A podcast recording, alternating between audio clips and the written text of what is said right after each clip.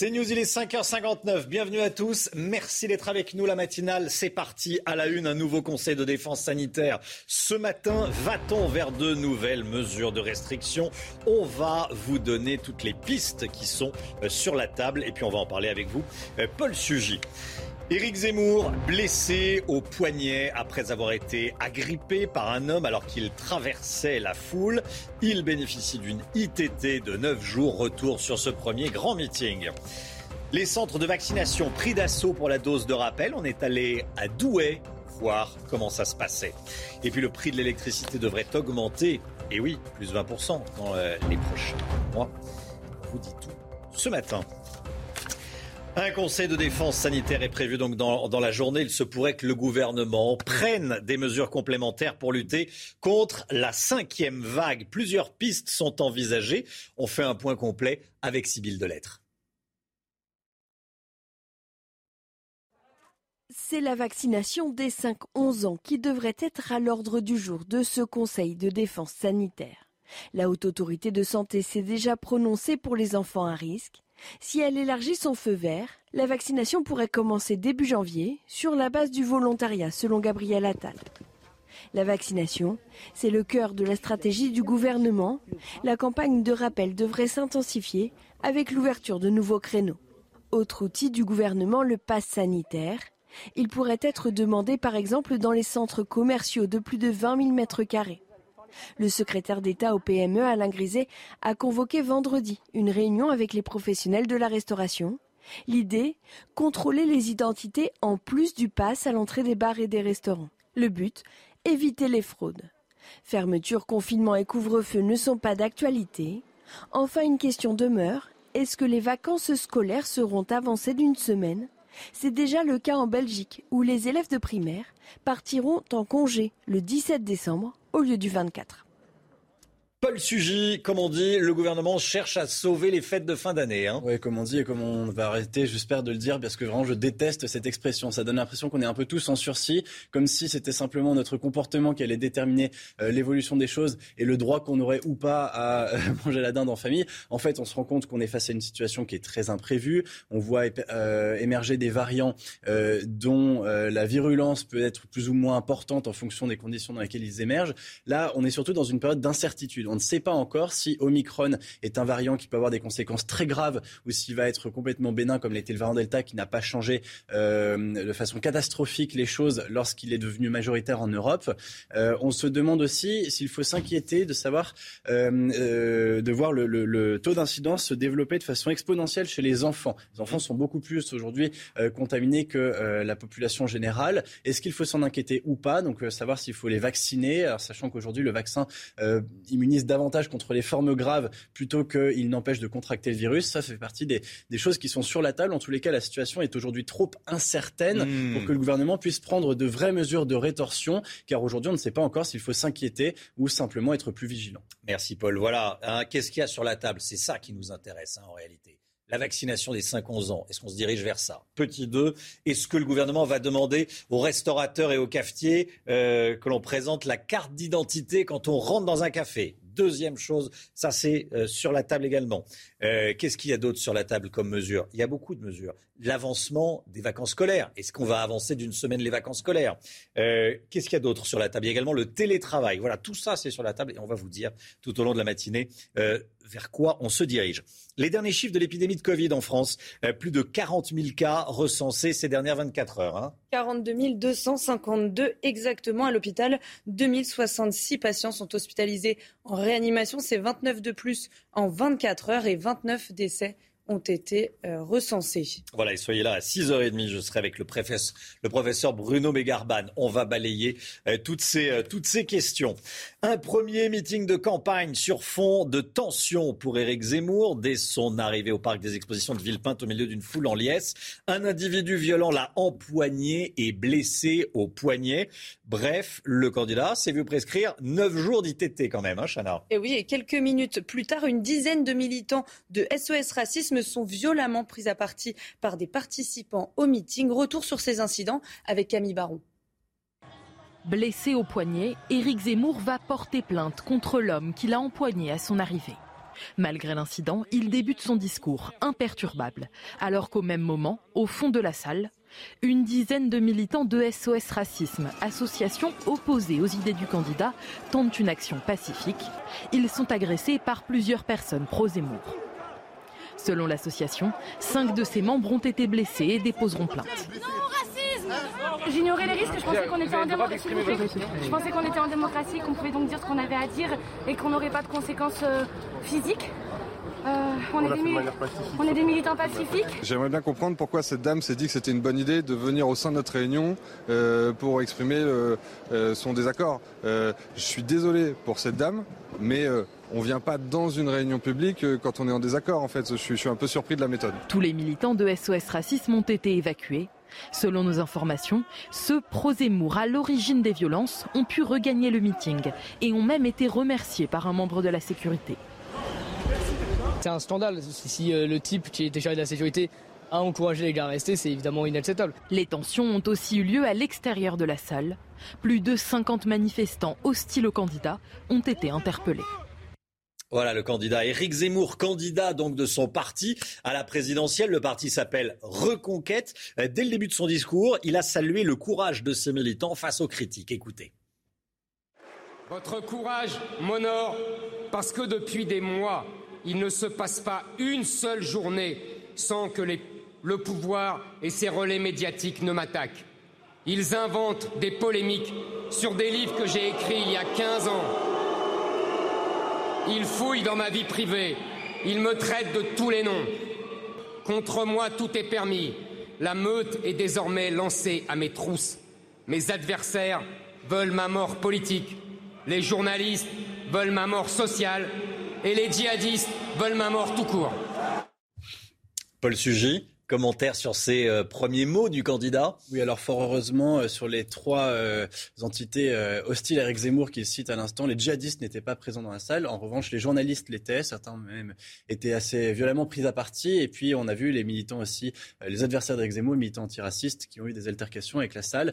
selon, en tout cas, mon collègue Charles Sapin, qui était là hier, il y a vraiment une mue politique du candidat en, cette fois-ci, une bête politique capable, effectivement, d'imprimer sa dans la campagne présidentielle. Euh, on est loin des premiers bégaiements, par exemple, de la convention de la droite, où il s'était rendu il y a quelques années, mmh. où il avait été conspué après son discours. Cette fois-ci, Éric Zemmour est devenu un animal politique. Il l'a montré hier et il a réalisé ce qui est aujourd'hui, à ce jour, le premier grand meeting de cette campagne, hein, puisque avec une telle scénographie, il a créé un événement encore à ce jour inédit euh, dans la course pour la présidentielle de 2022. Éric Zemmour qui a également euh, fait plusieurs propositions, notamment celle de supprimer le droit du sol. Écoutez. Pourquoi Mais pourquoi, mes amis, serions-nous les seuls au monde à être si généreux? Je veux supprimer le droit du sol.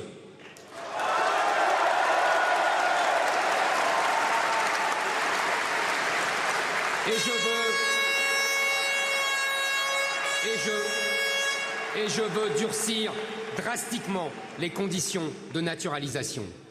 Voilà, discours euh, d'Éric Zemmour hier soir, hier après-midi à Villepinte. Marlène Schiappa, la ministre de la Citoyenneté, était l'invitée de Jean-Pierre Elkabbach hier.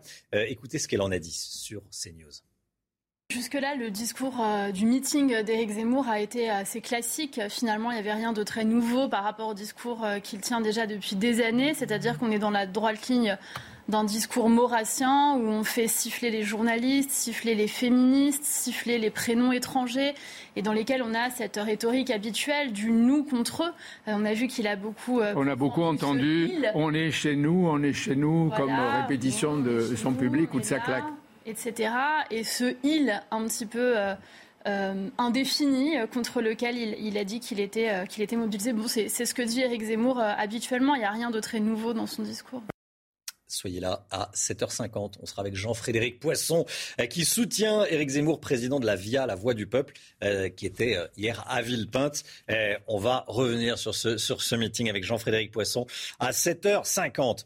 On vous en parlait la semaine dernière. Des mortiers d'artifice avaient été tirés dans les couloirs du lycée Jean Rostand de Mantes-la-Jolie. Deux mineurs ont été interpellés. Hein, les deux adolescents âgés de 15 et 16 ans ont été présentés à un juge des enfants. Ces incidents, je vous le rappelle, avaient provoqué une vive émotion dans les rangs du personnel enseignant qui avait exercé son droit de retrait. La Suisse a-t-elle payé un trajet Zurich-Paris en train pour 41 migrants afghans? C'est ce que révèlent nos confrères du Parisien.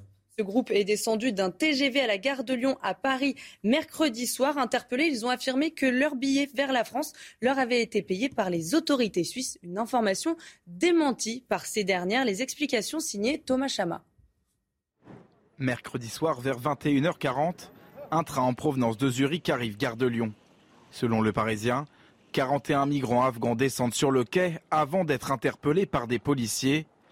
Les immigrés affirment alors voyager grâce à des billets payés par les autorités helvétiques, ce que réfute une source fédérale suisse au journal. Nous n'avons pas connaissance d'un tel cas, mais sachez que les autorités suisses combattent résolument le phénomène de migration secondaire. Nous avons demandé aux autorités françaises des informations précises sur ce cas et nous allons les examiner une fois que nous les aurons obtenues. Sollicité, l'entourage du ministère de l'Intérieur indique être en train de procéder à des vérifications d'usage. Si les faits étaient avérés, cela serait inacceptable. Les règles au sein de l'espace Schengen doivent être pleinement respectées. Parmi ces migrants, 18 mineurs ont été conduits en centre d'hébergement.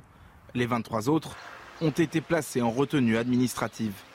Et selon une source proche du dossier, les contrôles à la frontière franco-suisse ont été renforcés. Exclusion, sentiment d'inutilité et de solitude. Je voulais vous parler de ce chiffre euh, qui nous a frappé ce matin. Les jeunes Français dépriment de plus en plus. C'est le résultat d'une étude dévoilée euh, par le baromètre des solitudes de la Fondation de France, publiée dans le Figaro. Et dans le détail, alors vous voyez, 21% des 15-30 ans se sentent isolés contre 12% en 2020. Le chiffre a presque doublé et, et, notamment 46% euh, des jeunes ont maintenu des contacts réguliers avec leur famille et leurs amis entre 2020 et 2021. 46% seulement des jeunes ont maintenu des contacts réguliers avec la famille et les amis. C'est pas beaucoup, hein. C'est pas beaucoup, c'est pas beaucoup. Voilà, c'est un sondage de la euh, un baromètre de la Fondation de France. Premier résultat du nouveau protocole sanitaire dans les écoles, selon le ministère de l'Éducation nationale, depuis sa mise en place la semaine dernière, deux fois moins de classes ont été fermées. Hein. Et je le rappelle, aujourd'hui, si un élève est testé positif, ses camarades cas contact peuvent regagner l'école avec un test négatif avant la classe fermée automatiquement pendant sept jours. Thomas Chama. Passer d'une classe fermée au moindre cas à son maintien pour les élèves testés négatifs, le changement de protocole irrite les syndicats des personnels éducatifs. On avait signalé au ministère que son protocole, s'il y a un cas, on teste l'ensemble des élèves, euh, n'avait lui-même pas fait l'objet d'une évaluation euh, réellement sérieuse et dont on a les résultats. Et d'autre part, que ça avait été testé euh, à un moment où on n'avait pas du tout le taux de contamination que l'on a aujourd'hui. Depuis le retour des vacances de la Toussaint, le taux d'incidence explose chez les 6-10 ans pour dépasser les 600 cas pour 100 000 habitants vendredi dernier. Le nouveau protocole sanitaire doit permettre de limiter les infections. Oui, c'est un protocole efficace. Au lieu de fermer les classes sur un cas, ce qui est important, c'est de savoir combien il y a eu d'enfants contaminés et d'exclure les enfants contaminés. L'objectif, justement, c'est non seulement de moins fermer les classes, mais aussi d'être plus efficace dans le dépistage des cas et l'isolement des cas contacts. Selon le dernier bilan de l'éducation nationale, grâce à ce protocole, deux fois moins de classes ont été fermées par rapport à la semaine dernière. Plus de 10 millions de personnes ont reçu une dose de rappel du vaccin. C'est peut-être déjà votre cas. C'est compliqué de prendre rendez-vous. Les centres de vaccination sont pris d'assaut, Chana. Hein. Et oui, exemple à Douai, dans le Nord, où le nombre de vaccinations a triplé ces dernières semaines. Vous allez le voir que pour beaucoup, euh, la vaccination est euh, pour ne pas prendre de risques avant les fêtes. Reportage signé Bora Argibas avec le récit d'Ozlamunal. Dans ce centre de vaccination de Douai, près de Lille, c'est l'affluence des grands jours. Thomas est venu faire sa troisième dose et il n'a pas hésité une seconde. Premièrement, pour, avoir une couverture immunitaire. Et deuxièmement, bah, espérer retrouver l'ensemble des activités qui étaient les nôtres juste avant la pandémie. Messieurs, dames, c'est pour une troisième injection, un Pfizer. Comme lui, de nombreuses personnes sont venues faire leur dose de rappel. Si on veut, euh, si on veut sortir de cette crise sanitaire, c'est important de, pour moi d'effectuer cette, euh, cette, injection. Pour me protéger et pour protéger euh, mes proches. En une journée, 1200 vaccinations contre une centaine en mars dernier. Pour accueillir tout le monde, le centre a ouvert ses portes le dimanche. Le monde se met en marche. Et puis la perspective des, vacances de Noël, les, gens ont envie de se retrouver en famille, euh, sans stress. Donc euh, les gens viennent faire la, la dose de rappel pour passer des vacances tranquilles. Et pour que les fêtes ne soient pas gâchées, des nocturnes sont prévues prochainement pour pouvoir vacciner les personnes qui ne peuvent pas la journée. Cette euh, mauvaise nouvelle ce matin, le prix de l'électricité va encore augmenter. L'hiver prochain, votre facture pourrait vous coûter 20% plus cher que cette année. Pourquoi? Bah, Parce que le volume d'électricité bon marché revendu par EDF à ses concurrents ne va pas augmenter, donc pas plus d'électricité bon marché. En revanche, la demande globale d'électricité risque, elle, de sérieusement grimper. Plus de demandes, donc des prix à la hausse. Cette histoire qu'on vous raconte ce matin, Diamantaire Bordelais va faire un beau cadeau à la Croix-Rouge. Il va reverser 10%, de ses ventes de Noël à l'association humanitaire, à l'ONG. Hein. Et oui, le but est d'améliorer le quotidien des plus démunis dans les maisons de retraite de Bordeaux. L'argent va servir notamment à faire des cadeaux aux pensionnaires. Les détails avec Antoine Estève et Jérôme Rampenou. Des pierres pour l'éternité, mais avec beaucoup d'humanité pour aider les plus démunis. L'idée provient de ce diamantaire bordelais. Il reverse 10% des ventes de la collection de Noël à une maison de retraite de la Croix-Rouge. L'idée, c'était de se dire comment je peux amener un peu de magie à Noël?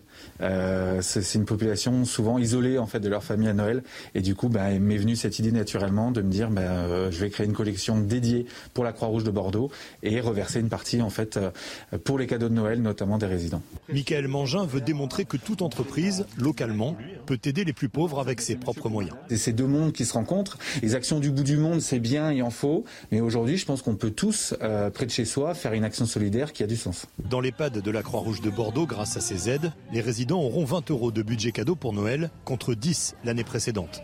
André nous explique, ému, qu'il pourra s'acheter la dernière biographie du général de Gaulle. C'est vrai que les fêtes pour certaines personnes et pour les résidents, c'est pas non plus quelque chose de très festif. Euh, il n'y a pas de famille, il y a des brouilles dans les familles et choisir en fait euh, un cadeau qui est adapté aux résidents. Quand le grand luxe croise le chemin des plus démunis, ça fait parfois de belles histoires. Ici, le Noël des résidents sera un peu plus festif cette année. Voilà, jolie initiative, c'est ça Noël, hein. c'est la solidarité, on s'aide les uns les autres. Et là, c'est un diamantaire bordelais qui a donc décidé de reverser 10% de ses ventes à la Croix-Rouge. Le chiffre éco, tout de suite, on va parler des monnaies virtuelles. Vous savez, le Bitcoin. Eh bien, euh, effondrement des cours vendredi soir. Qu'est-ce qui s'est passé? C'est Eric de Ritmaten qui va tout nous dire. Qu'est-ce qui s'est passé avec le, Bitcoin et les, les crypto-monnaies, Eric? Écoutez, il s'est passé que la panique s'est emparée tout simplement hein, de, des cours, s'est emparée des bitcoins et autres crypto-monnaies, parce qu'il n'y a pas que le bitcoin. Alors c'est vrai qu'on n'a pas vu ça depuis, j'allais dire, euh, très très très longtemps, le bitcoin qui n'a pas résisté, un, à la montée du, variant Omicron et deux, surtout, au risque de voir les taux aux États-Unis augmenter. Parce que si les taux augmentent, eh bien, euh, l'argent va être mieux rémunéré, hein, mais le Bitcoin, lui, n'est pas concerné par la hausse des taux. Voilà, donc il y a une peur que le Bitcoin rapporte moins à terme. Alors, il s'est effondré 20% d'un coup, hein, c'était vendredi soir. Imaginez, vous perdez 10 000 dollars d'un seul coup. Bon, là, je donne les cours en dollars. Ce matin, vous avez vu, euh, le, Bitcoin est tombé, je vais vous donner son chiffre, 49 200, alors qu'il était hier soir à 55 000. Donc la, chute a continué. Voilà où on en est vraiment précisément actuellement, 49 200. Et au plus haut, le 11 novembre, c'était 68 363. Alors, que retenir de tout cela? C'est que c'est devenu une monnaie spéculative, une monnaie vraiment complètement euh, folle pour les investisseurs qui se disent on sera à l'abri de l'inflation. Enfin, jusque-là. En attendant, c'est en train vraiment de bouger il y a de fortes chances que ça repartira, mais vous voyez, c'est le danger justement d'investir dans ces monnaies qui sont tellement fluctuantes. On n'oublie pas une chose, c'est que depuis le 1er janvier, le Bitcoin avait quand même gagné 85%. Difficile de trouver un meilleur placement.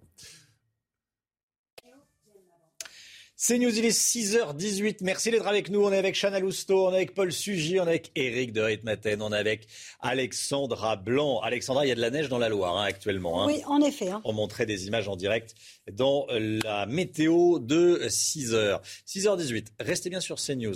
Deux grosses informations euh, ce matin. Il y a d'abord ce conseil de défense sanitaire.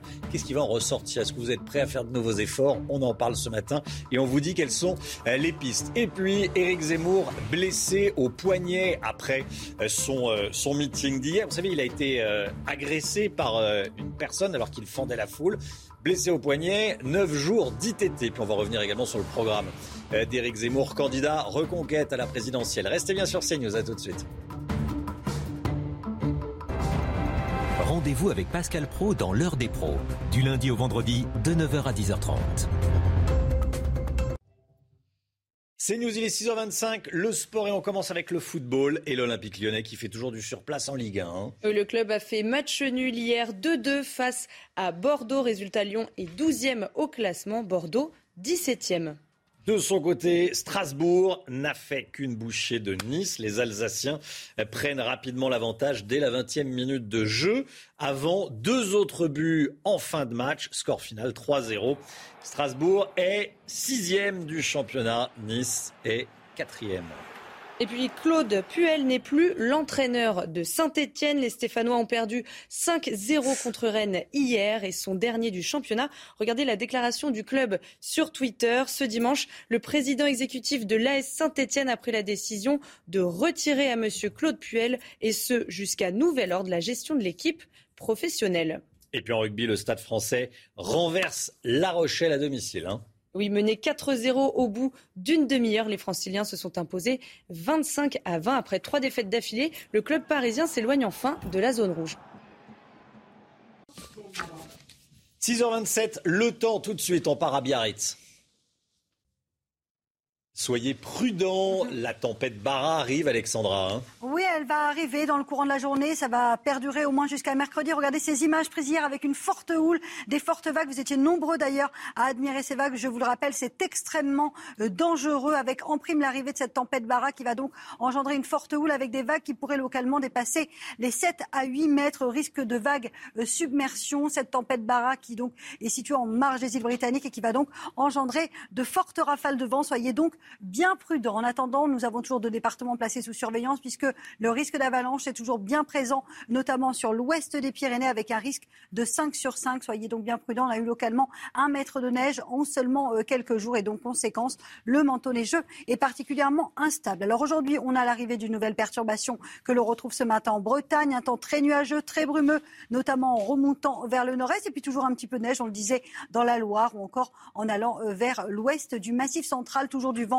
en Méditerranée, un temps un petit peu plus instable. Du côté de la Corse, dans l'après-midi, la perturbation sera bien présente, vous le voyez, sur la façade ouest du pays, accompagnée de bonnes rafales de vent. Hein. Ce n'est que le début avec l'arrivée de cette tempête Barra, un temps beaucoup plus lumineux entre les Alpes et le golfe du Lion et le vent qui va se renforcer. Température plutôt douce ce matin à l'ouest, avec en moyenne 7 degrés à La Rochelle contre 0 degrés entre Grenoble et Besançon. Puis dans l'après-midi, température très douce avec 12 à 13 degrés euh, sur La Rochelle, tandis que vous aurez 4 degrés seulement à Nancy. La suite du programme, défilé de perturbations, neige en montagne, bref, une semaine hivernale au nord comme au sud. C'est News, il est 6h29. Bienvenue à tous. Merci d'être avec nous à la une ce matin. 15 000 personnes pour applaudir Éric Zemmour hier à Villepinte. Que retenir de ces propositions? On verra ça dans un instant, dès le début du journal. Un nouveau conseil de défense sanitaire ce matin. Va-t-on vers de nouvelles mesures de restriction? On va vous donner toutes les pistes qui sont sur la table et puis on sera en direct dans un instant avec le professeur Bruno Mégarban. A tout de suite, professeur. Premier déplacement de campagne pour Valérie Pécresse. Elle se rend dans le fief d'Éric Ciotti. On sera avec Paul Sugy. A tout de suite, Paul. 15 000 personnes applaudissant Éric Zemmour. C'était hier après-midi à Villepinte pour son premier meeting. Le candidat à la présidentielle a lancé son parti reconquête, immigration zéro, suppression du droit du sol, expulsion des chômeurs étrangers, retour sur ses premières propositions avec Clémence Barbier. Devant une salle chauffée à blanc, Éric Zemmour se dit prêt à répondre aux craintes qui hantent les Français. Nous avons le pouvoir de choisir le destin civilisationnel de notre pays. Je veux supprimer le droit du sol. Et je veux durcir drastiquement les conditions de naturalisation. Le candidat veut reconquérir la France socialement mais aussi économiquement. Une des solutions selon lui, être plus ferme avec les étrangers sans emploi. Je veux expulser les chômeurs étrangers au bout de six mois de recherche d'emploi infructueuse. Tant de pays démocratiques le font. Pourquoi pas nous? Toutes ces mesures seront soumises au peuple français par référendum. Face aux critiques de ses adversaires, le polémiste a salué le courage de ses partisans. La meute est désormais lancée à mes trousses. Mes adversaires veulent ma mort politique. Les journalistes veulent ma mort sociale et les djihadistes veulent ma mort tout court. Le prochain défi pour Éric Zemmour est de recueillir les 500 parrainages pour pouvoir se présenter au premier tour de la présidentielle. Alors des militants ont tenté de gâcher la fête, des militants anti-Zemmour. Euh, le candidat a été blessé au poignet, euh, notamment euh, lorsqu'il a été agrippé par cette personne. Éric Zemmour qui se voit prescrire 9 jours d'ITT, hein, d'interruption temporaire de travail, Chana. Hein. Oui, et quelques minutes plus tard, une dizaine de militants de SOS Racisme sont violemment pris à partie par des participants euh, au meeting. Une militante est sévèrement blessée à la tête. Écoutez la réaction d'Antoine Dier, porte-parole de Reconquête. J'aimerais bien comprendre pourquoi cette dame s'est dit que c'était une bonne idée de venir au sein de notre réunion euh, pour exprimer euh, son désaccord. je suis désolé pour cette dame, mais on ne vient pas dans une réunion publique quand on est en désaccord. En fait, je suis un peu surpris de la méthode. Et puis, euh, on sera évidemment à 7h50, enfin évidemment, pas évidemment, mais en tout cas à 7h50, avec Jean-Frédéric Poisson, euh, voilà, qui est un soutien euh, d'Éric Zemmour. Un conseil de défense sanitaire prévu dans la journée. Il se pourrait que le gouvernement prenne des mesures complémentaires pour lutter contre la cinquième vague. Plusieurs pistes sont envisagées, hein, Chana. Et notamment la vaccination des 5-11 ans pour tous les enfants à partir de janvier sur la base du volontariat, contrôler les identités aux entrées des bars et des restaurants en plus du pass sanitaire ou encore l'avancée d'une semaine des vacances scolaires. Et on regarde ensemble les derniers chiffres de l'épidémie de Covid en France. Plus de 40 000 cas recensés ces dernières 24 heures. 42 252 exactement. Hein. Et à l'hôpital, 2066 patients sont hospitalisés en réanimation, plus 29 en 24 heures et 29 décès ont été recensés. Et puis, on regarde l'évolution du nombre d'hospitalisations en réanimation comparé à l'évolution du taux de positivité. Euh, le nombre de tests PCR positifs augmente beaucoup moins que la réanimation qui était beaucoup plus haute euh, lors de la dernière, euh, la dernière vague. Hein. C'était en, mars et en mai, on le voit sur, ce, euh, sur cette courbe. Le taux d'incidence s'élève à 411 cas pour 100 000 habitants. Il s'agit d'une moyenne sur 7 jours, le seuil d'alerte étant de 50 cas pour 100 000 habitants. De tout cela, on va parler eh, dans un instant avec le professeur Bruno Mégarban. Vos enfants de moins de 12 ans pourront-ils bientôt se faire vacciner? J'allais dire, devront-ils se faire vacciner? Un conseil de défense sanitaire est prévu ce matin, Chana. Hein. Et oui, la vaccination des 5-11 ans serait au programme. Si l'Agence européenne du médicament dit oui, la haute autorité de santé n'a pas encore donné son feu vert. Si c'est le cas, la vaccination devrait s'élargir aux enfants dès le mois de janvier sur la base du, volontariat. Alors qu'en pensez-vous et seriez-vous prêt à faire vacciner vos enfants? Vous a posé la question Osla Munal, Mathilde Ibanez et Léo Miancourt. Faut-il vacciner les enfants de 5 à 11 ans? Les parents pourront trancher cette question début janvier. Même si la vaccination est sur la base du volontariat, les avis sont partagés. Pour moi, j'ai pas eu de réticence sur le vaccin. Euh, pour mes enfants. Ma petite, elle a 5 ans. 5 ans, je trouve que c'est petit. Après, c'est absurde parce que, euh, par contre, j'ai pas hésité sur tous les autres vaccins. Euh. Les enfants reçoivent déjà beaucoup de vaccins. Donc un de plus, ça ne doit pas être un gros problème non plus. Aujourd'hui en France, seuls les enfants de moins de 12 ans avec des comorbidités peuvent se faire vacciner avec Pfizer. 360 000 enfants sont concernés. Mais avec l'épidémie qui repart, la vaccination pourrait s'étendre aux autres enfants. Est-ce dangereux pour leur santé? Chez les enfants, on utilise une dose pédiatrique qui est trois fois plus faible que la dose adulte, c'est-à-dire 10 microgrammes au lieu de 30 microgrammes. Et euh, cette dose va permettre de diminuer la fréquence des effets secondaires indésirables, des effets modérés. Dans certains pays, la vaccination est déjà ouverte aux plus jeunes, les États-Unis, Israël ou encore plus récemment, le Canada. Avec la montée de la cinquième vague, le gouvernement pourrait donc de nouveau inciter les Français à restreindre leur sortie. Hein, et oui, du coup, cette question est-il possible de lier crise sanitaire et vie sociale? Serez-vous prêt à faire de nouvelles concessions à l'approche des fêtes de fin d'année? Élément de réponse avec Clémence Barbier. Un variant Delta très contagieux, une efficacité vaccinale qui s'essouffle, alors que le taux d'incidence explose. Seriez-vous prêt à réduire votre vie sociale? Quelque chose d'assez euh, important pour moi, la vie sociale. Euh, on a fait euh, quand même pas mal d'efforts ces, dernières années, enfin ces derniers mois. Ça commence à durer. Notre vie sociale avec Skype, etc., etc. on arrive à maintenir quelque chose et finalement ça nous a jamais tellement dérangé. Ah, si possible, j'aimerais bien conserver euh, tout ce que j'ai euh, actuellement, tout ce que j'avais avant Covid et pendant le Covid, donc ma vie sociale, mes potes, les restos. Le nombre de patients hospitalisés est aujourd'hui supérieur à 11 000, une première depuis fin août. Convaincre les plus réticents à se faire vacciner serait la clé d'un retour à la normale, selon ce médecin. Ce qu'il faudrait faire, c'est convaincre enfin les, 6 millions de personnes qui ne sont pas encore vaccinées de, le faire. C'est là que le bas blesse, si vous voulez. C'est ceux-là qui risquent de se retrouver en réanimation. Le gouvernement évaluera l'intérêt de nouvelles mesures lors d'un conseil de défense ce matin. Plusieurs pays européens comme l'Allemagne, l'Autriche ou la Belgique ont déjà instauré de nouvelles restrictions de liberté. Premier déplacement de Valérie Pécresse sur les terres d'Éric Ciotti, c'est aujourd'hui la candidate, les Républicains à la présidentielle, euh, déjeunera à Nice avec Éric Ciotti avant de se rendre à Saint-Martin-Vésubie. Un lancement de campagne euh, sur fond de tension entre les deux finalistes au Congrès des, Républicains. Paul Sugy, avec nous, quels sont les écueils à éviter pour Valérie Pécresse aujourd'hui et quels sont les enjeux de ce premier déplacement de campagne? Oui, alors toute la complexité de l'équation peut être résumée ainsi, Romain. Euh, Éric Ciotti aurait fait un très bon candidat de premier tour. Il pouvait rassembler très fortement à droite et ramener dans le giron des Républicains ceux qui se sont laissés tenter, notamment par les sirènes d'Éric Zemmour. Or, euh, Valérie Pécresse est probablement la mieux placée pour faire gagner son parti au second tour, cette fois-ci face à Emmanuel Macron. C'est une candidate de rassemblement qui peut ramener à elle, pour le coup, les voix du centre. Le problème, c'est de savoir sur quelle ligne elle va euh, jouer en attendant donc ce premier hmm. tour. Éric Ciotti, fort des 40 000 voix des adhérents qui ont voté pour lui euh, au second tour de la primaire, enfin, du congrès du parti, va évidemment peser de toutes ses forces pour qu'un certain nombre de ses propositions soient reprises. Et si ce, si ce ne sont les propositions sur le papier, du moins la tonalité générale qu'il avait donnée à sa candidature. Et c'est donc bien cela que maintenant Valérie Pécresse a en tête lorsqu'elle va s'afficher à ses côtés sur ses propres terres. Merci Paul.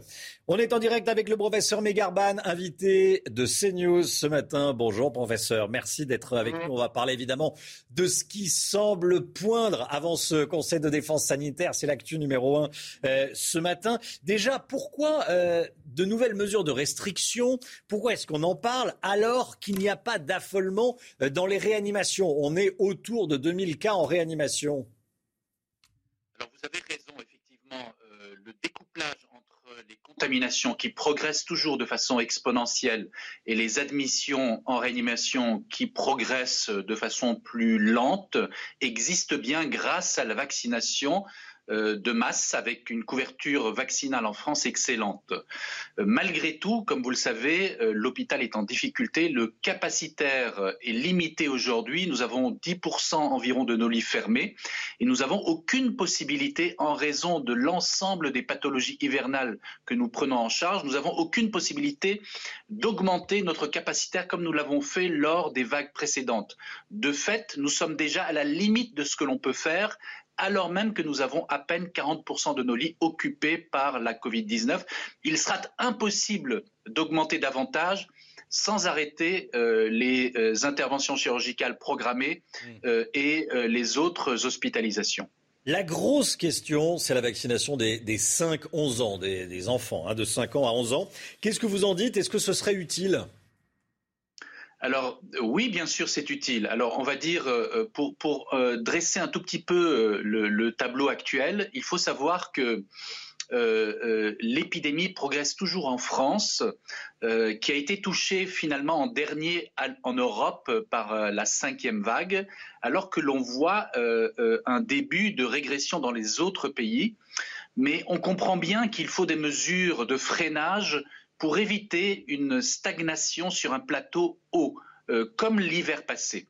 Alors, je pense que le gouvernement aura euh, quatre grands domaines d'action, euh, ou en tout cas de choix entre quatre domaines. D'abord, renforcer les mesures barrières. Deuxièmement, étendre et mieux contrôler le, le pass sanitaire.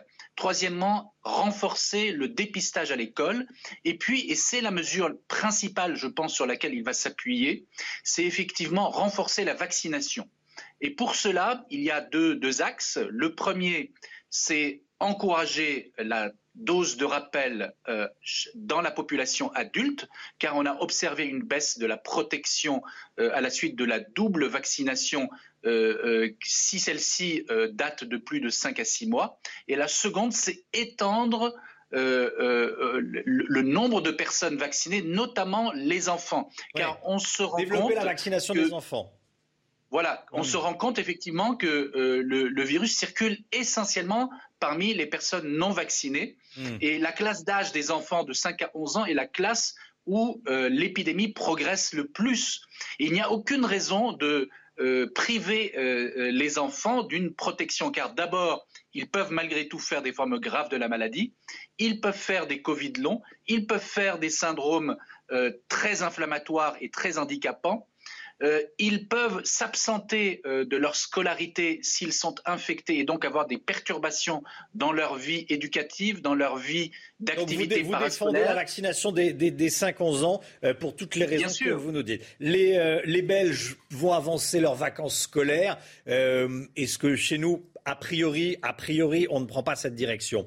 Euh, retour de la bulle sanitaire. Pas plus de six personnes. Euh, vous savez, la bulle sanitaire, on en avait beaucoup parlé lors de euh, lors du premier confinement. Pas plus de six personnes autour de soi. Ça, ça serait une bonne décision. Une réponse rapide, s'il vous plaît, professeur. Alors, je pense plus on réduit les rassemblements, plus on réduit les interactions sociales, plus on met en place les mesures barrières et plus on peut on va dire, réduire la diffusion du, virus. On hmm. sait que le variant Delta est extrêmement contagieux, donc ce sont des mesures importantes. Mesures importantes. Est-ce qu'on en sait plus sur Omicron? Alors pour le moment, non. On sait qu'il est probablement plus contagieux que le variant Delta. Euh, on ne sait pas ce qu'il fera lorsqu'il va diffuser dans une population avec une très bonne couverture vaccinale comme en France. On ne sait pas non plus s'il a une augmentation de sa virulence. On ne sait pas non plus s'il est capable de plus résister euh, à l'immunité acquise soit après infection naturelle, mmh. soit après euh, immunité vaccinale. Donc il y a beaucoup d'inconnus encore. Ce sont les jours qui viennent qui nous renseigneront. Nous dire. Et euh, est-ce qu'il faut ne pas avoir peur du vaccin Moderna? Vous allez nous répondre oui, mais tout le monde veut du Pfizer et on va commencer à proposer du Moderna. Alors je dirais non, il ne faut pas avoir peur. comme vous le savez, le vaccin Moderna est plus dosé. Donc, euh, il est peut-être responsable d'effets secondaires un peu plus importants, notamment chez les personnes plus jeunes de moins de 30 ans. C'est pourquoi, à cette tranche d'âge, il n'a pas été recommandé. Mais d'un autre côté, il faut savoir qu'il est plus efficace. Et effectivement, l'immunité acquise après la vaccination par le vaccin Moderna est plus longue, plus durable dans le temps et plus forte. Donc, vous voyez, c'est vrai qu'il y a peut-être un peu plus d'effets secondaires, mais finalement, l'immunité est meilleure. Mais en tout cas, il n'y a aucun risque supplémentaire par rapport euh, au vaccin Pfizer, notamment chez les personnes de plus de 30 ans. Les myocardites chez les sujets jeunes de moins de 30 ans restent relativement rares et de toute façon, en termes d'incidence, inférieure à la myocardite entraînée par la maladie Covid elle-même. Merci beaucoup, professeur Megarban. Merci d'avoir été en direct avec nous ce matin dans la matinale. Très bonne journée à vous. Le sport tout de suite.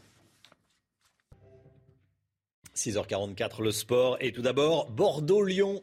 Oui, l'Olympique lyonnais euh, fait, toujours du surplace en Ligue 1. Le club a fait match nul 2-2 hier face à Bordeaux. Résultat, Lyon est 12e au classement et Bordeaux 17e. Euh, en Formule 1, le suspense est total dans la course au titre. Le Britannique Lewis Hamilton a remporté hier le Grand Prix d'Arabie Saoudite devant Max Verstappen. Résultat, les deux pilotes sont à égalité de points à une course de la fin du championnat du monde. Verdict la semaine prochaine lors du Grand Prix d'Abu Dhabi à suivre évidemment sur Canal+.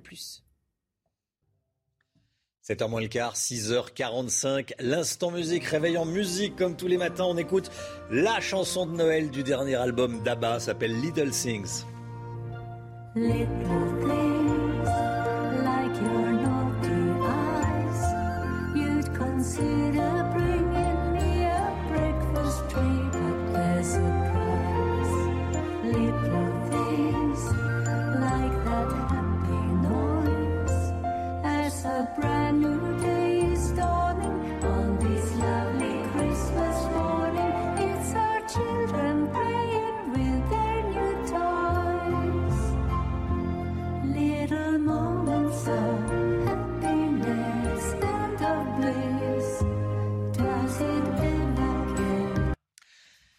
6h46, restez bien avec nous dans un instant. La politique avec vous, Paul Sugy. Éric Zemmour installe le face-à-face -face avec les journalistes. On en parle dans un instant. À tout de suite. 6h53, la politique avec vous, Paul Sugy. Paul, vous revenir sur un incident survenu hier au grand meeting d'Éric Zemmour où une équipe de journalistes de l'émission Quotidien a été insultée et prise à partie violemment par des militants. Hein. Oui, alors c'est l'un des incidents qui a émaillé le meeting d'hier. C'est un incident grave, même si ce n'est certes pas la première fois que les insolents journalistes de l'émission de Quotidien sont agressés, y compris en marge d'événements politiques.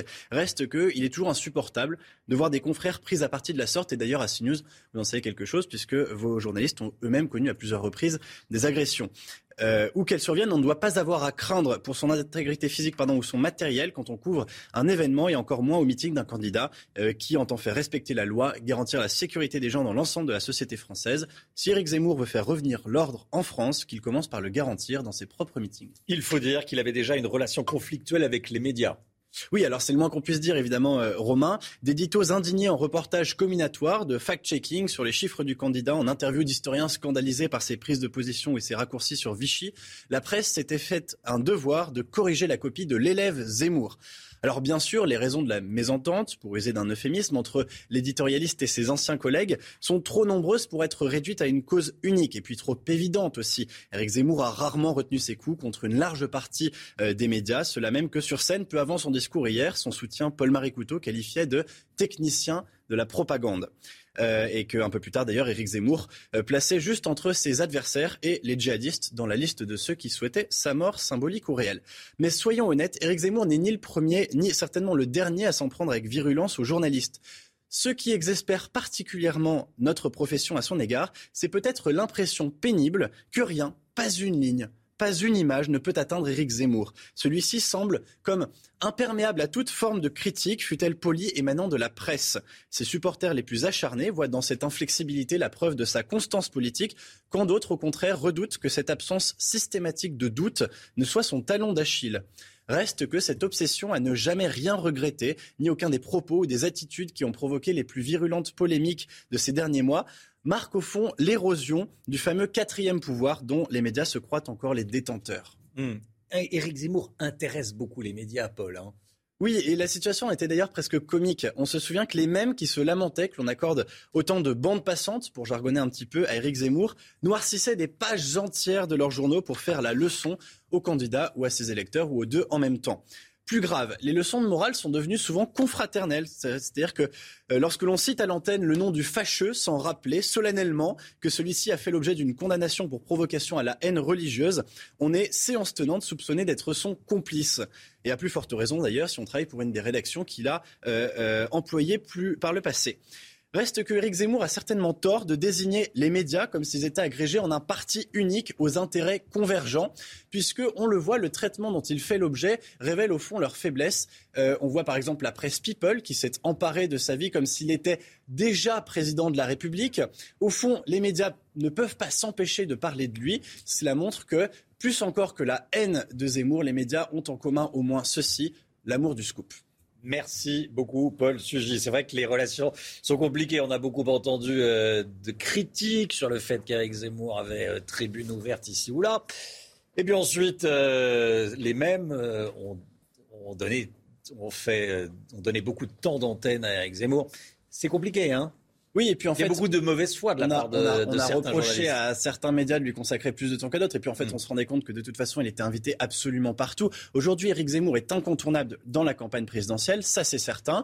Et euh, les leçons de morale par médias interposés, savoir si qui lui donne plus ou moins la parole avec plus ou moins de contradictions, etc., sont insupportables. Au fond, il revient à chaque média de choisir comment est-ce qu'il traite sa campagne, sans forcément toujours chercher à faire la, leçon aux autres. C'est la liberté. 7h50, Jean-Frédéric Poisson, euh, qui est soutien d'Éric Zemmour, sera avec nous. Euh, en direct, 7h50. Et puis 8h15, soyez là. Le professeur Eric Combe sera l'invité de Laurence Ferrari. Tout de suite, c'est le temps. Alexandra.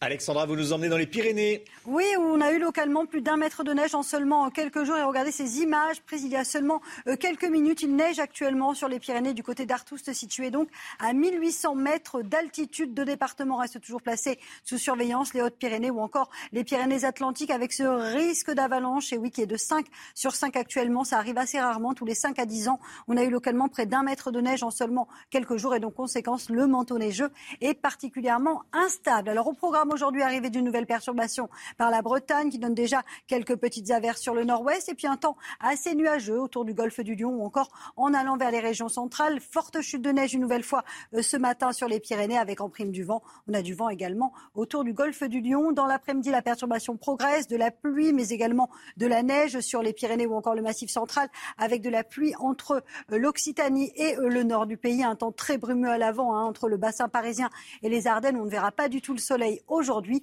Côté température, grande douceur à l'ouest, un petit peu plus de fraîcheur sur les régions de l'Est. 7 degrés à La Rochelle contre 0 degrés à Grenoble ou encore euh, du côté de Besançon. Et dans l'après-midi, les températures restent contrastées avec l'arrivée de cette perturbation océanique. Les températures remontent. 13 degrés à La Rochelle ou encore pour Biarritz contre seulement 4 degrés à Nancy. La suite du programme, conditions météo hivernales tout au long de la semaine avec de la neige, de la pluie et des températures tout juste de saison.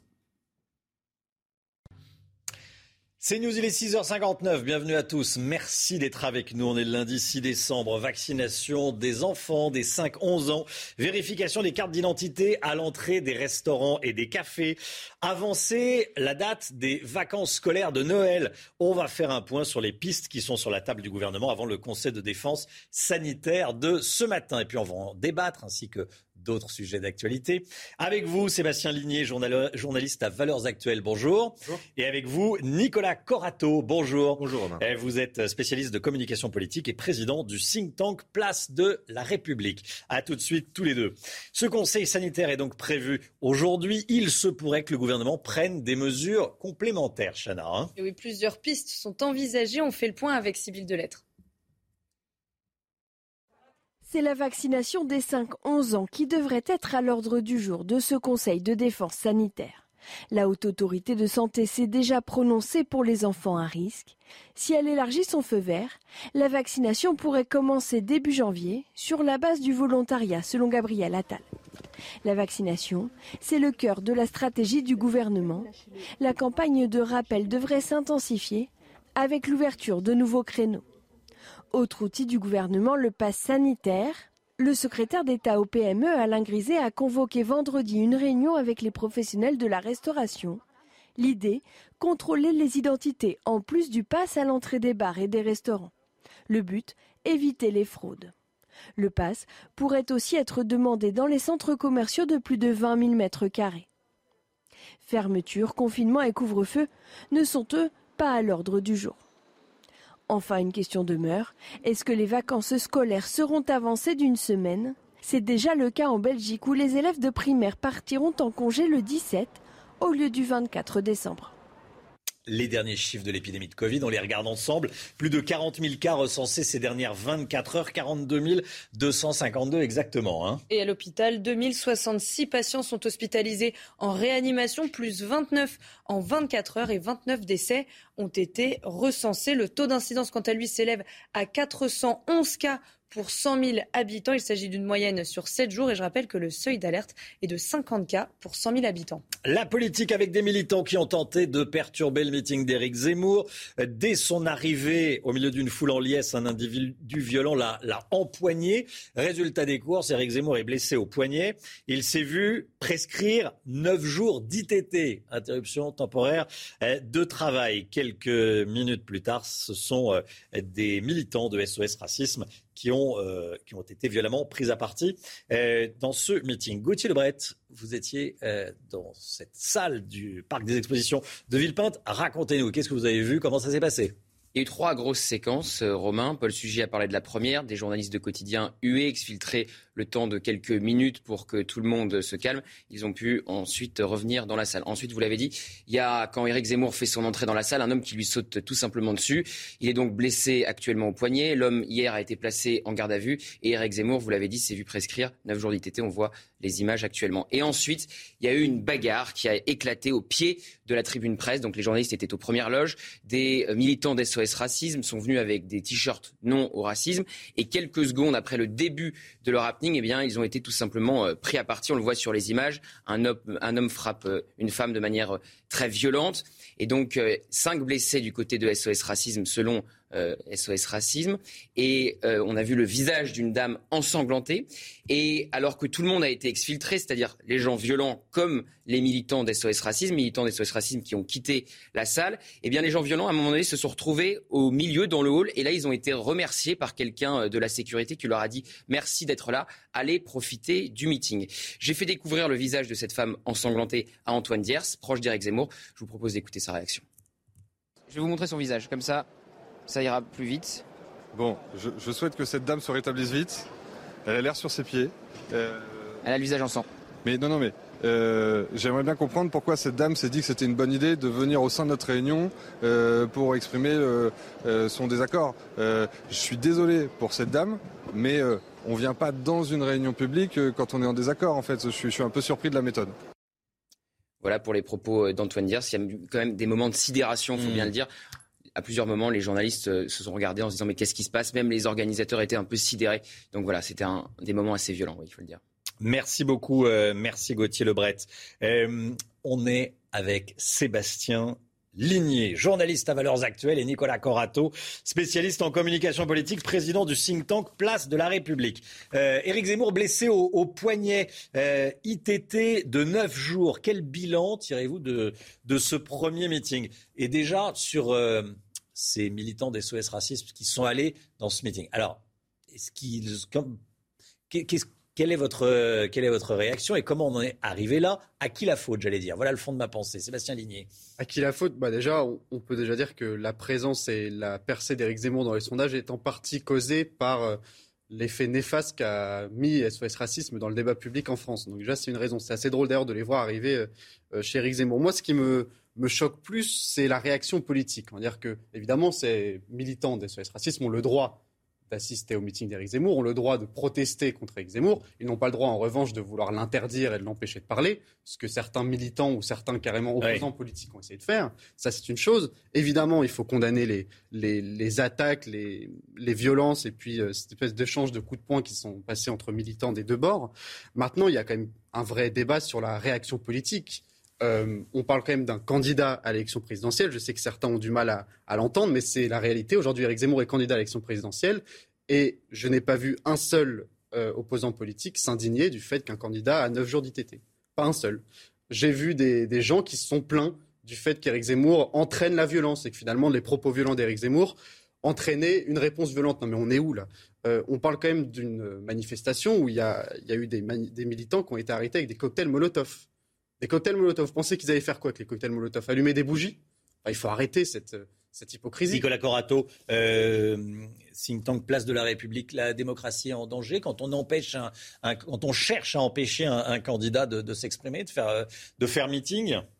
Non, moi je pense qu'il faut, il faut que Éric Zemmour clarifie son rapport à la violence et à la violence de ses militants, de ses sympathisants il y a un vrai sujet. Autant toute violence est inacceptable, illégitime dans un débat démocratique. Et... Euh, pour vous suivre, euh, je vais vous laisser continuer dans, une seconde. Mais euh, Éric Zemmour doit clarifier son rapport à la violence. Ça veut dire qu'il y, y, y, a un début de responsabilité d'Éric Zemmour dans ce qui s'est passé? Pas, pas, il y a une responsabilité politique. Euh, ce que ce qui s'est passé hier, l'agression des militants des SOS Racisme.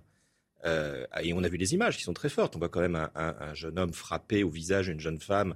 Ce sont des images inadmissibles dans le champ démocratique. Autant, et je suis tout à fait d'accord avec vous, il faut des réactions politiques sur l'agression dont a été victime Éric Zemmour hier en tant que candidat. Autant j'attends une réaction du candidat Éric Zemmour par rapport à ce qui s'est passé dans son propre meeting. Est-ce que Éric Zemmour condamne en responsabilité ces actes qui sont inadmissibles et qu'ils ne peuvent pas. Parce qu'il va y avoir un problème à la suite pour Éric Zemmour. C'est-à-dire que vous ne pouvez pas vous présenter comme un candidat du rassemblement, y compris de votre propre camp, comme le candidat à la présidence, président de la République de tous les Français, si vous ne condamnez pas fermement tout acte de violence dans le champ politique. Éric Zemmour doit condamner euh, ce qui s'est passé est-ce qu'on fait ses, soutiens bah, Évidemment, et de toute manière, on le voit, il est en train d'essayer de transformer euh, Éric Zemmour polémiste ou Éric Zemmour candidat. Et c'était hmm. tout le but de ce discours d'ailleurs. Et je pense que s'il veut compléter cette mue, comme certains médias en ont parlé, il faut évidemment qu'il condamne. Mais je pense qu'il le, fera si ce n'est pas déjà fait. Hmm. Quand, des militants des SOS Racisme vont euh, au meeting d'Éric Zemmour, ils se doutent bien que ça va mal se passer, non? Euh, Enfin, ou alors je suis très naïf. Euh, j'entendais, oui, ce sont des militants pacifistes qui sont les. Alors, pas une seconde, je défends euh, la violence, évidemment pas une seconde. Mais quand on est militant des qu'est-ce qu'on a à faire dans un meeting d'Éric Zemmour, franchement, un dimanche après-midi? Vous savez, c'est pas nouveau ces activistes dans les, dans les meetings de droite comme de gauche. Souvenez-vous des Femen, souvenez-vous des entarteurs, souvenez-vous des enfarineurs. François Hollande en a été euh, victime à l'époque quand il était candidat dans un de ses meetings. Il y a beaucoup de militants de droite qui sont allés euh, chez bah, Mélenchon? Les entarteurs, les enfarineurs. On n'en a pas vu dimanche, en tout cas, d'extrême gauche quand ils s'en prenaient, quand ils s'en prenaient à François Hollande. Mais qu'est-ce qui se passe dans ces cas-là? C'est le service d'ordre qui intervient. C'est pas les militants c'est pas les sympathisants, ce hmm. c'est pas le public qui se charge de faire euh, la sécurité. Qu'est-ce que c'est que cette histoire? Qui assurait réellement l'ordre public et la sécurité au sein de Villepinte? Mais ce qui, est, inquiétant, c'est surtout, euh, comme vous l'avez dit, qu'est-ce que vient faire SOS Racisme Quel est le but de cette intervention? Qu'est-ce qu'ils pensent gagner? À part de la visibilité, à part une séquence, ils gagnent rien. Là, tout ce qu'ils ont fait, c'est empêcher euh, les médias de parler du fond du discours. On ne parle pas du fond depuis hier, on parle que de ça que de cette séquence politique, euh, que de cette séquence violente. On ne parle pas du fond, alors que c'est justement là-dessus qu'Éric Zemmour pourrait être attaqué, discuté. Une association comme SOS Racisme qui défend euh, l'humanisme, qui défend euh, la fin du racisme, de l'homophobie, etc. Au lieu d'attaquer le fond d'Éric Zemmour, ils attaquent sur la forme en faisant une manifestation qui n'a absolument aucun but. Mais s'ils avaient été arrêtés par le service d'ordre, tout ça serait resté d'une anecdote. Excusez-moi, mais... un tout petit incident de meeting, on ne serait pas en train d'en parler aujourd'hui. Ce qui s'est passé hier, vraiment? Ce qui s'est passé hier, c'est que le public s'est fait, fait, justice à lui-même. Le public s'est fait justice en tapant sur des activistes l'objectif, qui n'étaient pas, des belligérants. C'est que quand il y a un incident, bah, Sébastien Ligny a raison. On parle que de l'incident et on oublie le et on oublie le fond. On cherche à oublier le fond. On a à 6h30, on a, on a diffusé un reportage sur les, les, propositions et on montre également ce qui s'est passé euh, autour. Euh, mais c'était l'objectif de militants politiques, non? Ça fait partie de ce qu'on appelle l'agite propre. Hmm. C'est vieux comme le monde.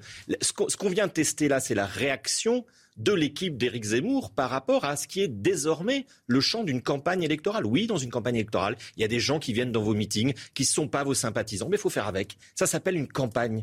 Ça s'appelle le débat démocratique. C'est comme ça. Et il faut faire avec ces incidents, il faut savoir les gérer. Quand on aspire aux plus hautes responsabilités de l'État, il faut faire avec les incidents et il faut faire avec l'incident de parcours.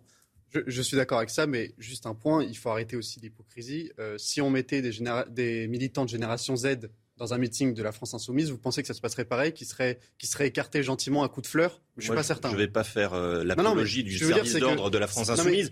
Non, mais je ne parle pas du service d'ordre. Je, parle des militants qui sont présents. Je pense que l'intérêt de, de, corps politiques qui sont constitués, c'est d'éviter justement ces incidents et d'éviter d'être dépassés par sa propre base. On peut condamner les violences qui ont eu lieu hier soir sans tomber dans finalement une, une attaque gratuite par rapport au profil des, militants d'Éric Zemmour, qui serait un peu trop facile de dire regardez les militants d'Éric Zemmour, ce sont des violences skinhead qui frappent tous ceux qui ne sont pas d'accord avec eux, alors que ce serait pas, il se serait passé exactement la même chose dans n'importe quel meeting. Il faut arrêter cette hypocrisie. Il faut quand même se poser la question du profil de ces militants. Aller à la défense, aller à la défense. Des anciennes générations identitaires, des gens des OAF de Paris, d'après ce que des journalistes ont, pu, nommer, ça pose vraiment une question sur le, public qui Allez au meeting de Jean-Luc Mélenchon à la défense euh, face à des antifas qui sont clairement revendiqués et sortez un pull Génération Z, on va voir comment ils réagissent.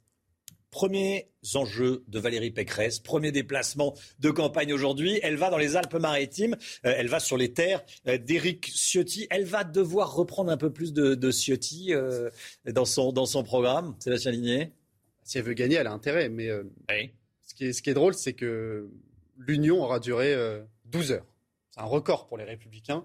Mais ce qui est incroyable, c'est qu'en fait, les républicains ont un vrai problème avec cette question du rassemblement ils sont persuadés que c'est la seule manière de gagner, que finalement un parti doit être uni sur une seule ligne et que finalement un parti doit avoir une seule ligne euh, directrice. On entend beaucoup parler de l'équipe autour de moi, mais en fait c'est une, candidate pour la présidence de la République. Mais, c'est bien normal. Mais et vous pensez que ça ça fonctionne pas, ça le côté équipe, on est ensemble. ils sont dans une oasis où ils pensent que les Républicains doivent être unis. Un parti aussi grand, un parti de gouvernement comme ils, comme ils aiment s'appeler, ne peut pas être uni sur une seule ligne. Et tant mieux qu'il y ait différentes lignes tant mieux.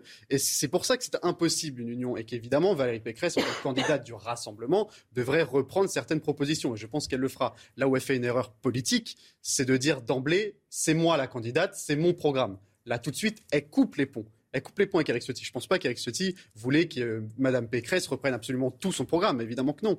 Mais dire le lendemain de la victoire, c'est mon programme, donc je fais ce que je veux, excusez-moi, mais l'union semble compromise. Et puis, ce qui est intéressant, c'est qu'on voit bien que donc il y a 40% des militants, de sympathisants qui ont voté pour Eric Ciotti. Et ces militants, ils ne sont pas dupes. Euh, ils ont bien vu la droitisation des candidats LR. euh, les républicains ne sont pas venus, euh, ne sont pas droitisés du jour au lendemain par envie. Ils ont fait que suivre l'opinion publique qui, elle, de plus en plus à droite et qui en a, mmh. qui en a de plus en plus ras-le-bol. Et donc finalement, face à ça, les militants ont voté en grande partie, à 40%, pour celui qui est le plus à même, selon eux, de répondre à ces questions. Et celui surtout qui est le plus sincère dans ses propositions. Et c'est ce qu'on a vu. Les militants qui ont voté pour Eric Ciotti, ils ont bien vu que Mme Pécresse, que M. Bertrand avait quitté le parti, que quand M. Vauquier est arrivé au parti avec une ligne de droite, ils sont partis. Et, finalement, c'est ça. C'est pour ça qu'ils ont voté pour Eric Ciotti. Il y a 40%, c'est parce qu'il faut comprendre aujourd'hui, il y a 40% des gens qui ont voté pour un candidat qui était tout seul face aux autres, qui a une ligne de droite dure. Et ça veut dire quelque chose. Et je pense que Mme Pécresse se trompe en disant que elle a gagné, donc c'est son, son, programme. Je pense qu'il ne faut pas oublier qu'il y a 40% des gens qui ont voté pour un programme de droite dur. Nicolas Corato. Je pense qu'Emmanuel, euh, je pense que, pardon, je pense que Madame Pécresse est passée, euh, est passée à notre stade. Il ne s'agit plus de parler aux militants, aux sympathisants. Ils ont voté. Ils ont choisi leur candidat. Maintenant, Valérie Pécresse, en tant que candidate DLR, doit parler aux électeurs. C'est pas le même public. C'est peut-être pas la même sociologie. C'est peut-être pas le même clivage politique. Et c'est pas la même composition non plus d'électorat. Donc effectivement, qu'elle qu'elle en arrive à un programme qui est le sien et qu'elle lâche un peu Éric Ciotti, c'était prévisible. On l'avait prévu. D'ailleurs, hier. Ah, aujourd'hui, elle ne le, lâche pas, elle va sur ses terres. Ou c'est lui qui, le, qui la lâche, on ne sait pas. C'était lui plus au début, oui. On l'a bien vu hier. Éric Zemmour a fait appel aux électeurs d'Éric Ciotti, qu'il a qualifié d'amis. Donc effectivement, on peut même se demander si on n'est pas en train de, de, revoir un énième épisode des droites irréconciliables dans une version Pécresse versus Ciotti. Eh bien, on va suivre ça eh, tout au long de la journée. Merci à tous les deux, Nicolas Corato et Sébastien Ligné, d'être venus ce matin sur le plateau de la, de la matinale de CNews. L'écho tout de suite. On va parler hausse des prix de l'électricité avec Eric de Matin la hausse des prix de l'électricité. Eric de Reitmaten, on n'en a pas fini avec les hausses en, 2022. Ça pourrait encore grimper? Et Oui, ça pourrait même flamber énormément. Et d'ailleurs, le gouvernement promet une rallonge supplémentaire pour compenser le pic qui serait prévu. Alors, ce sont les experts qui disent que le, courant électrique pourrait monter de 25% en 2022 au lieu de 14% initialement prévu. Et du coup, Bruno Le Maire, qui était invité... Le courant électrique, le prix de l'électricité. Le prix de l'électricité. Voilà, ce qu'on appelle bon, l'électricité, EDF. Et donc, le, du coup, Bruno Le Maire, qui est ministre euh, de l'économie, était l'invité euh, d'Europe 1 et de CNews hein, pour le grand rendez-vous. Et il a annoncé que, quoi qu'il arrive, eh euh, le gouvernement serait là pour compenser cette hausse. La hausse serait limitée à 4%. Le problème, c'est que les caisses de l'État avaient programmé 4 milliards d'aides pour compenser cette hausse. Eh bien, cette aide passerait à 8 milliards. Donc, vous imaginez le poids que ça va représenter. Alors, tout le monde se demande pourquoi ça flambe, pourquoi ça monte à ce point-là, l'électricité. Eh bien, tout simplement, c'est lié toujours pareil à une hausse de la demande. Et puis, en même temps, la part du nucléaire qui a baissé. Voilà, donc il y a un jeu euh, savant du calcul du prix d'électricité et ça va faire flamber face à la demande mondiale qui elle aussi explose. 7h16, pas l'écho, l'écho, on vient d'en parler avec Eric, c'est le football tout de suite. Euh, Strasbourg n'a fait qu'une bouchée de Nice, on vous montre les images les, Alsaciens euh, prennent rapidement l'avantage. C'était hier soir, dès la 20e minute de jeu. Hein. Et oui, avant deux autres buts en fin de match, score final 3-0. Strasbourg est sixième du championnat et Nice quatrième. Et puis Claude Puel n'est plus l'entraîneur de Saint-Etienne. Les Stéphanois ont perdu 5-0 contre Rennes hier et son dernier du championnat. Regardez la déclaration du club sur Twitter. Ce dimanche, le président exécutif de l'AS Saint-Etienne a pris la décision de retirer à monsieur Claude Puel et ce jusqu'à nouvel ordre la gestion de l'équipe professionnelle. Et puis en rugby, le stade français a renversé La Rochelle hier à domicile, mené 14 à 0 au bout d'une demi-heure. Les franciliens se sont imposés 25 à 20 après trois défaites d'affilée. Le club parisien s'éloigne enfin de la zone rouge. C'est News, il est 7h18. Merci d'être avec nous dans un instant. La chronique des automobilistes. C'est votre vie avec vous, avec vous, Pierre Chasseret, délégué général de 40 millions d'automobilistes. On va parler euh, du parking dans les grandes villes. C'est de plus en plus compliqué, de plus en plus cher. À tout de suite.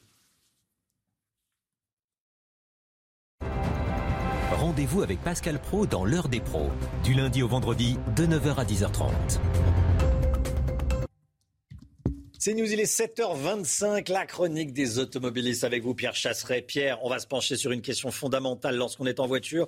Où se garer Et dans Paris, ça devient mission impossible. Hein. C'est le mot qui convient. Et tout ça est organisé. Ce que je veux dire par là, c'est qu'on crée artificiellement ces embouteillages. Pourquoi? Parce que lorsque l'on est sur Paris actuellement, une voiture sur trois est en train de circuler à la recherche d'une place de stationnement. Donc plus on retire de places de stationnement, eh bien plus on roule à la recherche du Graal. Il y avait 220 000 places de stationnement euh, à l'époque du mandat Jacques Chirac. On est tombé en 2012 à 154 000.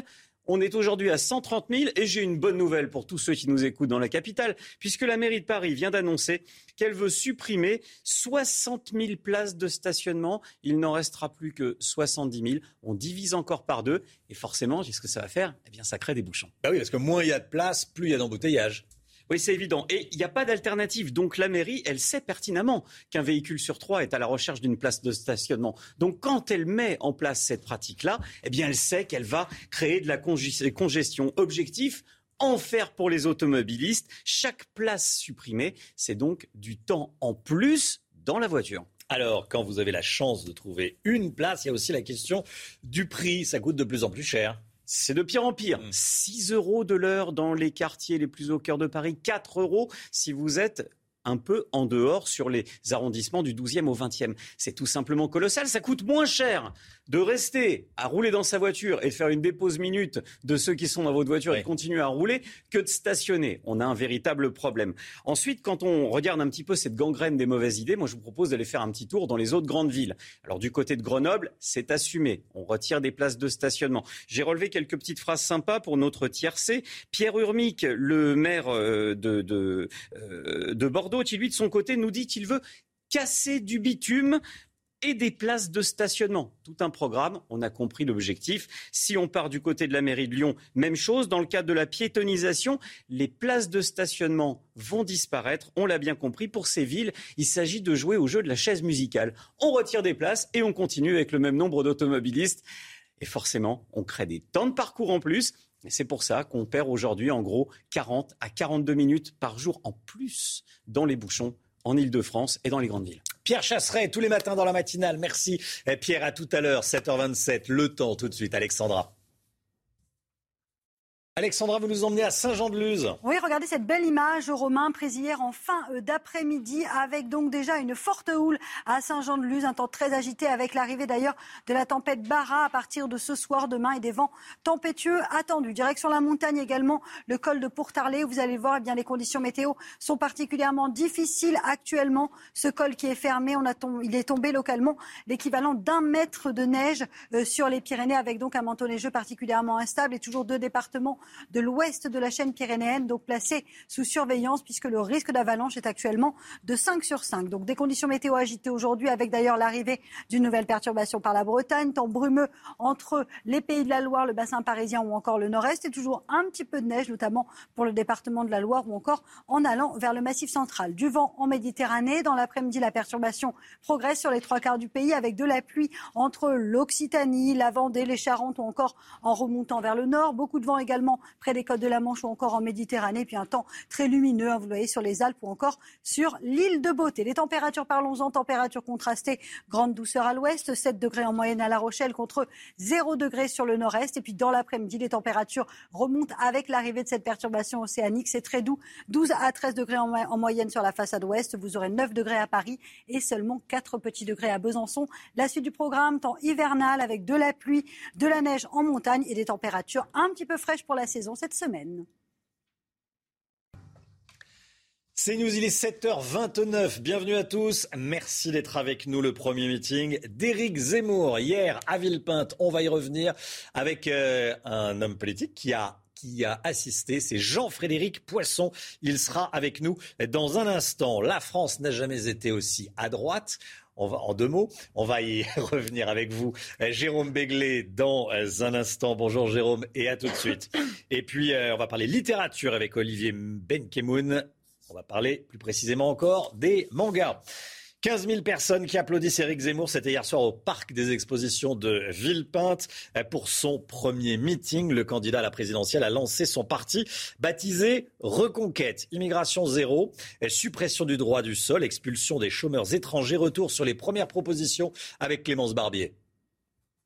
Devant une salle chauffée à blanc, Éric Zemmour se dit prêt à répondre aux craintes qui hantent les Français. Nous avons le pouvoir de choisir le destin civilisationnel de notre pays. Je veux supprimer le droit du sol. Et je veux durcir drastiquement les conditions de naturalisation. Le candidat veut reconquérir la France socialement mais aussi économiquement. Une des solutions selon lui, être plus ferme avec les étrangers sans emploi. Je veux expulser les chômeurs étrangers au bout de six mois de recherche d'emploi infructueuse. Tant de pays démocratiques le font. Pourquoi pas nous? Toutes ces mesures seront soumises au peuple français par référendum. Face aux critiques de ses adversaires, le polémiste a salué le courage de ses partisans.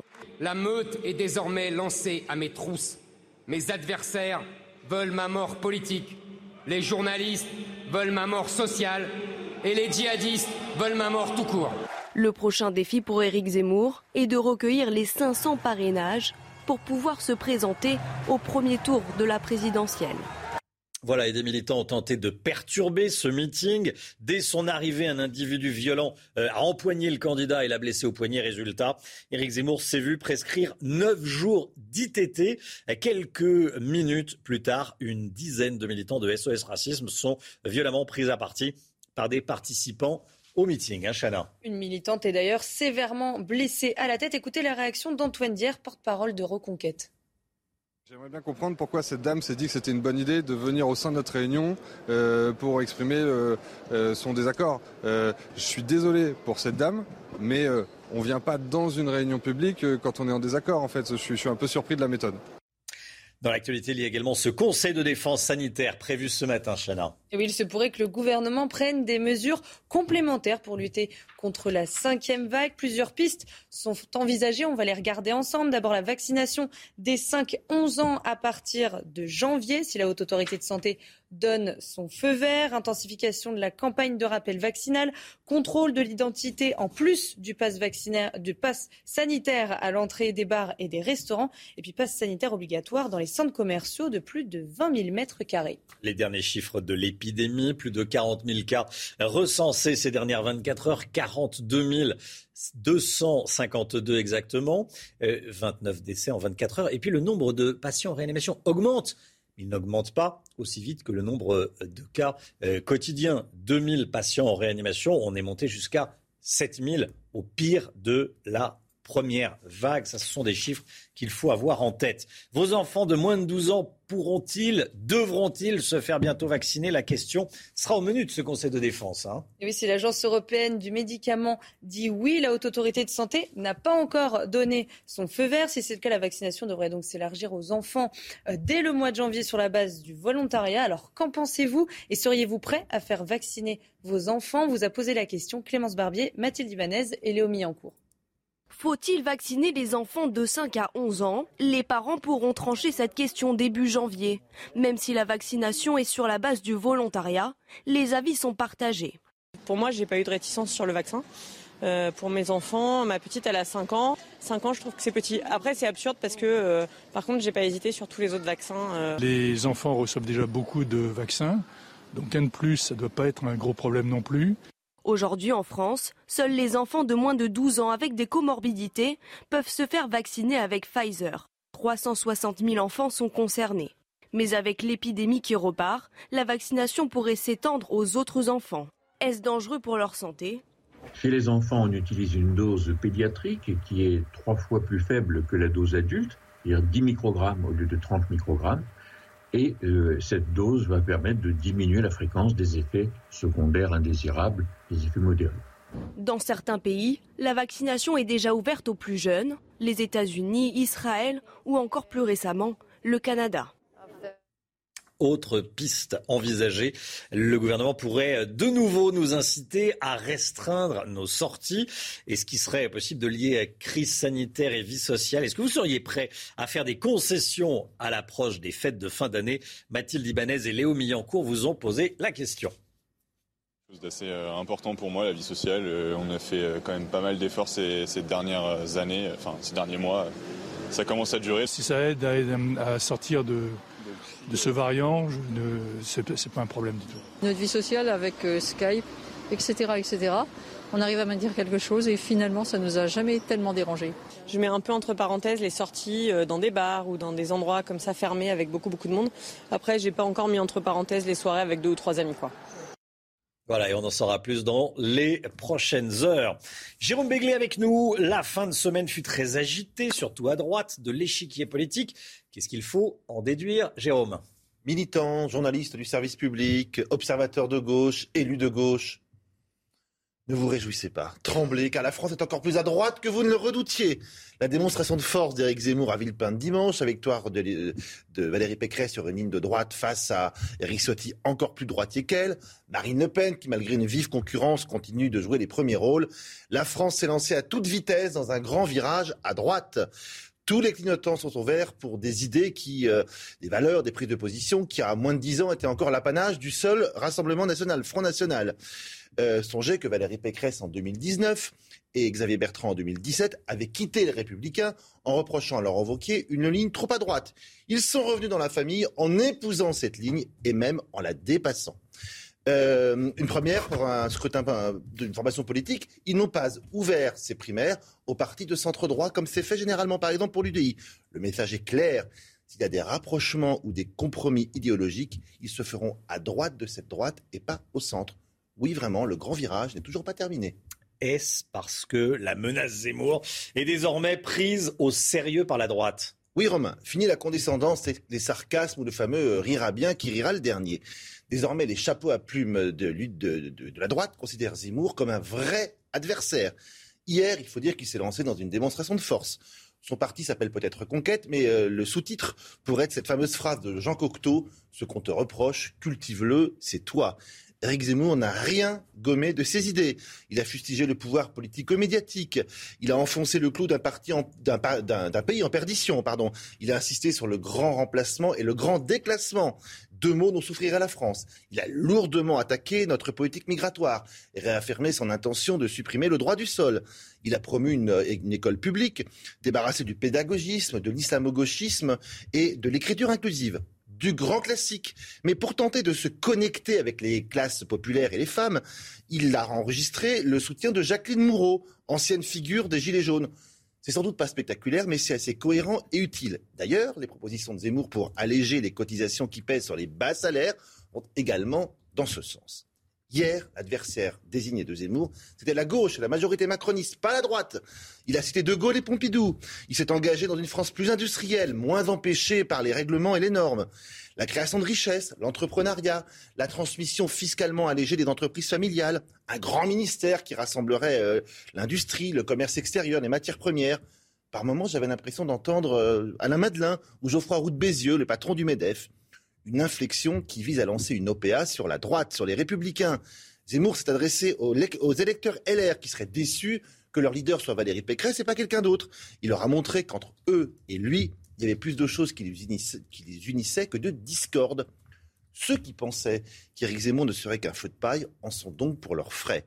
La bataille entre les droites fait rage. Bien malin qui peut dire aujourd'hui qui de Marine Le Pen, Valérie Pécresse ou Éric Zemmour aura la faveur de ces électeurs-là. Jérôme Béglé. La France n'a jamais été aussi à droite. Merci beaucoup, euh, Jérôme. C'est vrai qu'il y a eu plusieurs propositions hein, faites par Eric Zemmour, qui a réussi ce meeting. Absolument.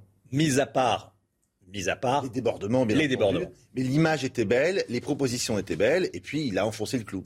7h39. Merci Jérôme. L'économie, on va revenir sur cette euh, commande historique d'avions de chasse Rafale. Éric Dorit Maten, euh, on revient sur cette commande historique d'avions de chasse Rafale pour le groupe Dassault. C'est historique évidemment. Euh, il y en a pour 17 milliards. On peut dire que la France prend sa revanche? Oui, on peut vraiment le dire. Vous savez, c'est l'histoire finalement d'une France industrielle hein, dont on parle beaucoup actuellement, bien, qui n'a pas dit son dernier mot. Et finalement, c'est le temps long hein, qui a payé. J'ai pu m'entretenir longuement ce week-end euh, avec euh, les, dirigeants de Dassault. Et c'est vrai que c'est une belle revanche prise euh, par la France parce que d'abord, c'est un saut technologique considérable. Vous savez, on parle souvent des systèmes de défense du futur. Eh bien, ils seront dans ces avions Rafale qui seront livrés aux Émirats arabes unis. Alors bien sûr, il y a toute la polémique, hein, vous savez, autour des droits de l'homme, autour du pétrole, de ces pays exportateurs de pétrole qui polluent la planète. Yannick Jadot l'a dit sans, se priver. Mais en tout cas, ce qu'il faut voir, c'est que c'est un vrai succès. Aujourd'hui, quand vous regardez le Rafale, il s'en est vendu précisément 428. Vous vous rendez compte, 428 avions dans le monde entier, dans 236 à l'étranger. Ce qui fait que finalement, cet avion a plus de succès dans ses ventes extérieures que euh, les ventes françaises, 192. Voilà, donc euh, c'est un vrai succès. Alors, ce n'est pas qu'Emmanuel Macron hein, qui a remporté le succès. Dassault aime bien dire que vous avez eu euh, Sarkozy qui a travaillé sur le dossier, François Hollande également, et que finalement, bah, ça finit par payer. Ça rapporte aussi à la France. Hein. Alors, ce qui est intéressant, c'est que vous avez 90% des pièces dans cet avion qui sont 100% françaises. J'ai calculé 300 000 pièces détachées. Vous avez donc des équipementiers français, vous avez Safran, euh, vous avez Thales, Dassault bien entendu, tous les équipements bien sûr euh, de défense. Et puis ça va faire travailler du monde. Il y a 7000 salariés, il y a 7 usines en France mobilisées.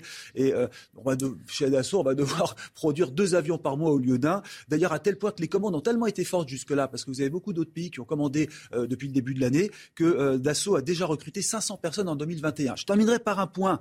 Et là, vraiment, ça fait mal, parce qu'on parle souvent de la souveraineté française dans ce domaine, mais la France donc, retrouve cette souveraineté forte avec le Rafale. Problème, c'est que les Européens, eux, ne euh, sont pas tellement intéressés par l'avion, à part la Croatie. Hein, vous avez 12 pays européens qui ont préféré acheter des avions de chasse américains, les fameux F-35. C'est quand même parfois à se demander si euh, on ne se tire pas une balle dans le pied, si je puis me permettre cette expression, parce que euh, la France est bien placée, mais que là, eh ben, ça, ça n'intéresse pas ou peu nos amis européens. Alors il y a peut-être encore des places à prendre. Prochain contrat, paraît-il, qui serait pris, un autre pays étranger, c'est l'Indonésie. À suivre. 7h42, Olivier Benkemoun s'installe. On va parler du succès du manga. C'est tout de suite. Bonjour Olivier. Bonjour. Les grands classiques de la littérature font un carton en manga. Hein. Vous savez qu'en France, une BD sur deux, c'est un, c'est un manga. Il y a 40 millions de mangas qui sont vendus. Et là, par exemple, ce que je tiens dans la main s'appelle One Piece. C'est le numéro, à l'envers. C'est numéro 100 qui se lit à l'envers. Ça, c'est tiré à 250 000 exemplaires. Ça sent euh, le 8 décembre. Les enfants vont se l'arracher et ils s'en est vendu les 99 euh, précédents le 8 décembre, se sont vendus. Jours, hein. C'est le 8 décembre. Dans jours. Les précédents euh, exemplaires sont vendus le 25 millions d'exemplaires. La France est vraiment l'autre pays du manga. Alors on est allé au salon euh, du livre jeunesse de, de, de Montreuil et on s'est aperçu d'une chose tous les grands classiques, tous les grands classiques de la littérature sont aujourd'hui adaptés en, en, en, manga. Quand je dis les grands classiques, c'est Dostoïevski, c'est Shakespeare, c'est Rousseau, c'est euh, des, des, philosophes. Euh, le conte de Monte Cristo d'Alexandre Dumas euh, et même la version ah, dessinée. Là, comment on de, adapte de, un classique en manga? Eh ben, je vais vous le dire. Enfin, c'est non, c'est surtout chez Michel Lafon qu'on va vous le dire. Elle est vraiment fidèle au roman. On retrouve tous les protagonistes, mais dans un style manga. On est déjà à 10 000 ventes ce qui est quand même une belle performance pour un classique. Pour nous, euh, c'est important de recruter des jeunes lecteurs, des nouveaux lecteurs, et de les amener à la littérature classique par ce biais. Voilà, alors il y aura euh, quatre volumes, vous en avez un dans la main, j'ai le deuxième. C'est un vrai, un vrai succès. Euh, même chose, c'est même un outil pédagogique, tellement c'est bien adapté. C'est un outil pédagogique pour certains profs. Euh, par exemple, les, les Misérables, c'est vraiment, euh, on, on l'utilise en, en, en, classe. Il y a huit volumes des Misérables, c'est un vrai carton. Écoutez. Les professeurs me le demandent beaucoup pour justement essayer de le proposer au maximum pour faire découvrir la lecture. C'est vrai que des fois le gros livre peut paraître un peu euh, effrayant et euh, du coup là ils ont pris le temps de le faire en manga. C'est un auteur japonais qui l'a adapté. c'est vraiment du dessin d'un mangaka japonais. Mais ils ont vraiment repris le texte original de Victor Hugo. Voilà, donc euh, c'est vraiment oui, tant, le, tout, le texte intégral. Tant mieux si ça marche et si ça peut faire entrer ensuite dans l'original. Vous comprenez quelque chose à Nietzsche?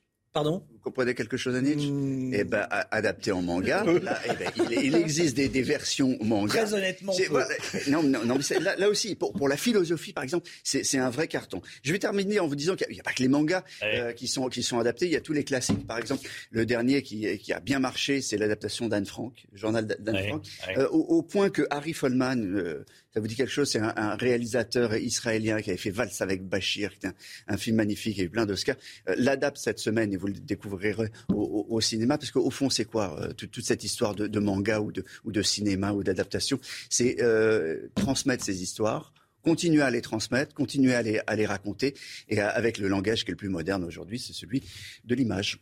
Merci Olivier. Les mangas. La Gardez la folie peste. des mangas. Je garde la peste. Okay. C'est de l'autre côté parce que c'est à l'envers.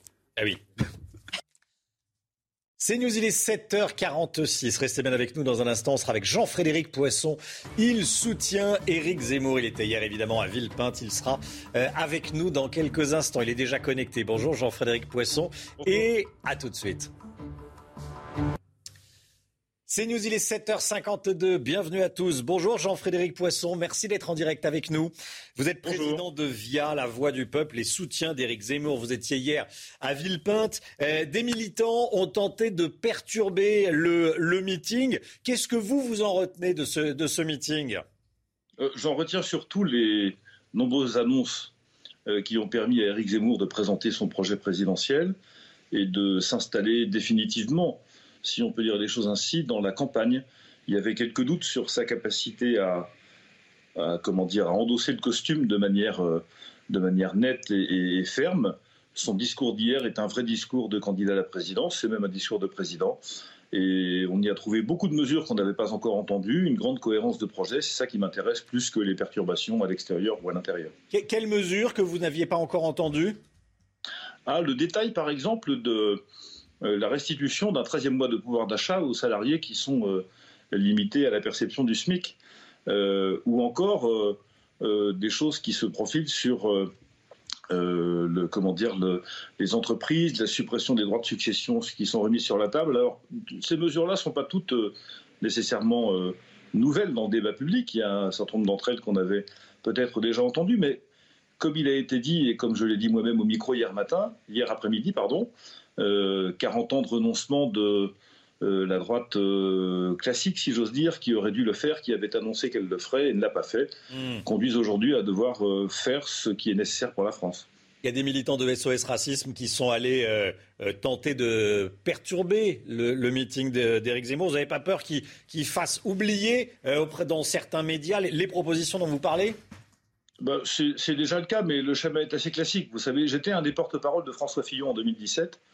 Euh, et la, séquence euh, perturbation à l'extérieur ou dehors ou dedans, euh, comment dire, images qui sont diffusées, qui prennent le pas sur le message de fond, c'est un schéma auquel malheureusement nous sommes habitués.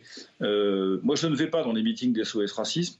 D'abord parce que je ne ressens pas le besoin d'y aller, mais si j'y allais, et pourquoi pas, je n'irai pas pour perturber ou pour manifester publiquement mon opposition.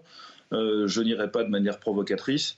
Euh, et je considère que ça n'est pas là un exercice euh, vertueux de la démocratie.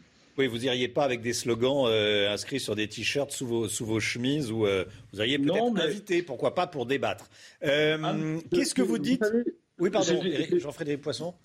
Il m'est arrivé souvent de fois d'être invité à la fête de l'humanité ou, ou dans des congrès de la CGT ou d'autres syndicats pour aller débattre de droit du travail, qui est une de mes passions les choses se passent très bien. Et comment dire, si à partir du moment où vous êtes là tranquillement et de manière pacifique pour écouter ce qui est le propre de quelqu'un qui assiste à un débat public, les choses se passent parfaitement normalement. Si vous venez pour provoquer, euh, vous prenez des risques. Alors c'est malheureux. Je déplore toute forme de violence, toute forme d'agressivité, verbale ou physique, dans le débat public comme ailleurs d'ailleurs. Mais malheureusement, c'est un système d'action-réaction. Jean-Frédéric Poisson, vous êtes catholique. Le pape était à Lesbos, en Grèce. Euh, il a dit qu'il fallait mettre fin au naufrage de civilisation. Euh, il fait référence évidemment au traitement des, migrants. Qu'est-ce que vous vous en dites Et est-ce que les positions d'Éric Zemmour sur le sujet vous gênent? Non. Euh, d'abord, c'est un naufrage de civilisation, mais euh, il faut bien comprendre ce que dit le pape François. C'est le naufrage, d'une certaine manière, de toute la civilisation actuelle qui conduit, il l'a dit d'ailleurs dans d'autres textes, qui conduit les personnes à devoir quitter leurs racines, à être plusieurs fois déracinées avant de trouver asile dans des pays qui ne sont pas les leurs, au prix de périples qui sont insupportables. Enfin, personne n'a envie d'aller mourir au milieu de la Méditerranée, loin de son village ou, de sa ville ou de son pays. Euh, c'est la faillite d'un système total euh, qui est le système actuel. Et par ailleurs, je me souviens parfaitement du pape François rentrant de Suède, euh, constatant combien de temps en temps le poids migratoire pouvait être déstabilisant pour un pays et disant dans l'avion du retour, euh, il faut qu'il appartient aux gouvernants de décider en prudence de la manière dont ils traitent la question migratoire dans leur pays. Autrement dit, il y a à la fois un système complet qui est à revoir et des relations nord-sud à réinventer, euh, ce qui est une de mes marottes et que j'ai dit hier après-midi au micro euh, de la tribune dans le meeting d'Éric Zemmour, ce qui est, je crois, une de mes convictions profondes. Et d'un autre côté, ce constat que les pays occidentaux ne peuvent pas, ne peuvent plus aujourd'hui accueillir dans des conditions décentes des personnes qui viennent d'ailleurs. Merci Jean-Frédéric Poisson. Merci beaucoup d'avoir été en direct avec nous ce matin dans, dans, la matinale. Très bonne journée à vous. Tout de suite le temps, Alexandra Blanc. Ravi de vous retrouver avec des conditions météo une fois agitées, une nouvelle fois agitées en cette journée de lundi avec l'arrivée d'une nouvelle perturbation que l'on retrouve ce matin sur le nord-ouest du pays et qui va petit à petit progresser en direction des régions centrales. Attention également au risque d'avalanche sur l'ouest des Pyrénées. On a eu localement l'équivalent euh, d'un mètre, un mètre et demi de neige. Donc forcément, le manteau neigeux est particulièrement instable. Donc soyez bien prudents puisque la neige va continuer à tomber une nouvelle fois aujourd'hui. On retrouvera dans l'après-midi cette même perturbation sur le sud-ouest ou encore en allant vers les régions centrale, donc entre l'Occitanie, la Vendée, les Charentes ou encore le nord, de la pluie, du vent également près des côtes de la Manche, tout comme en Méditerranée où le Mistral et la Tramontane seront de nouveau bien présents, mais cela aura pour mérite de dégager le ciel. Donc un temps agité aujourd'hui. Côté température, c'est très contrasté. Grande douceur avec l'arrivée de cette perturbation océanique à l'ouest, 7 degrés en moyenne à La Rochelle contre 0 degrés entre Strasbourg et Grenoble. Et puis dans l'après-midi, regardez ces températures qui remontent à l'ouest. C'est vraiment très très doux, 12 à 13 degrés entre la Rochelle et le Pays Basque contre seulement 4 degrés à Nancy ou encore à Besançon. La suite du programme, conditions météo agitées tout au long de la semaine avec même des vents tempétueux pour la journée de mardi sur les régions de l'Ouest et des températures tout juste, tout juste de saison. C'est News, il est 7h59. Bienvenue à tous. Merci d'être avec nous. On est le lundi 6 décembre. Vaccination des 5-11 ans. Vérification des cartes d'identité à l'entrée des restaurants et des cafés. Avancer les dates des vacances scolaires de Noël. On va faire un point sur les pistes qui sont sur la table du gouvernement avant le Conseil de défense sanitaire euh, ce matin. Dans l'actualité, il y a également Éric Zemmour, blessé au poignet après avoir été agrippé euh, par un homme alors qu'il traversait la foule. Il bénéficie euh, d'une ITT de 9 jours. Retour sur ce, sur ce premier grand meeting avec vous, Gauthier Lebret. Et puis les centres de vaccination pris d'assaut pour la dose de rappel. On est allé à Douai voir comment ça se passait. Un conseil de défense sanitaire prévu aujourd'hui. Il se pourrait que le gouvernement prenne des mesures complémentaires, des mesures restrictives, forcément, Chana. Hein. Oui, objectif lutter contre l'épidémie, évidemment. Plusieurs pistes sont envisagées. On fait le point avec Sybille Delettre. C'est la vaccination des 5-11 ans qui devrait être à l'ordre du jour de ce conseil de défense sanitaire. La haute autorité de santé s'est déjà prononcée pour les enfants à risque. Si elle élargit son feu vert, la vaccination pourrait commencer début janvier sur la base du volontariat, selon Gabriel Attal. La vaccination, c'est le cœur de la stratégie du gouvernement. La campagne de rappel devrait s'intensifier avec l'ouverture de nouveaux créneaux. Autre outil du gouvernement, le pass sanitaire, le secrétaire d'État au PME, Alain Griset, a convoqué vendredi une réunion avec les professionnels de la restauration. L'idée, contrôler les identités en plus du pass à l'entrée des bars et des restaurants. Le but, éviter les fraudes. Le pass pourrait aussi être demandé dans les centres commerciaux de plus de 20 000 mètres carrés. Fermeture, confinement et couvre-feu ne sont eux pas à l'ordre du jour. Enfin, une question demeure.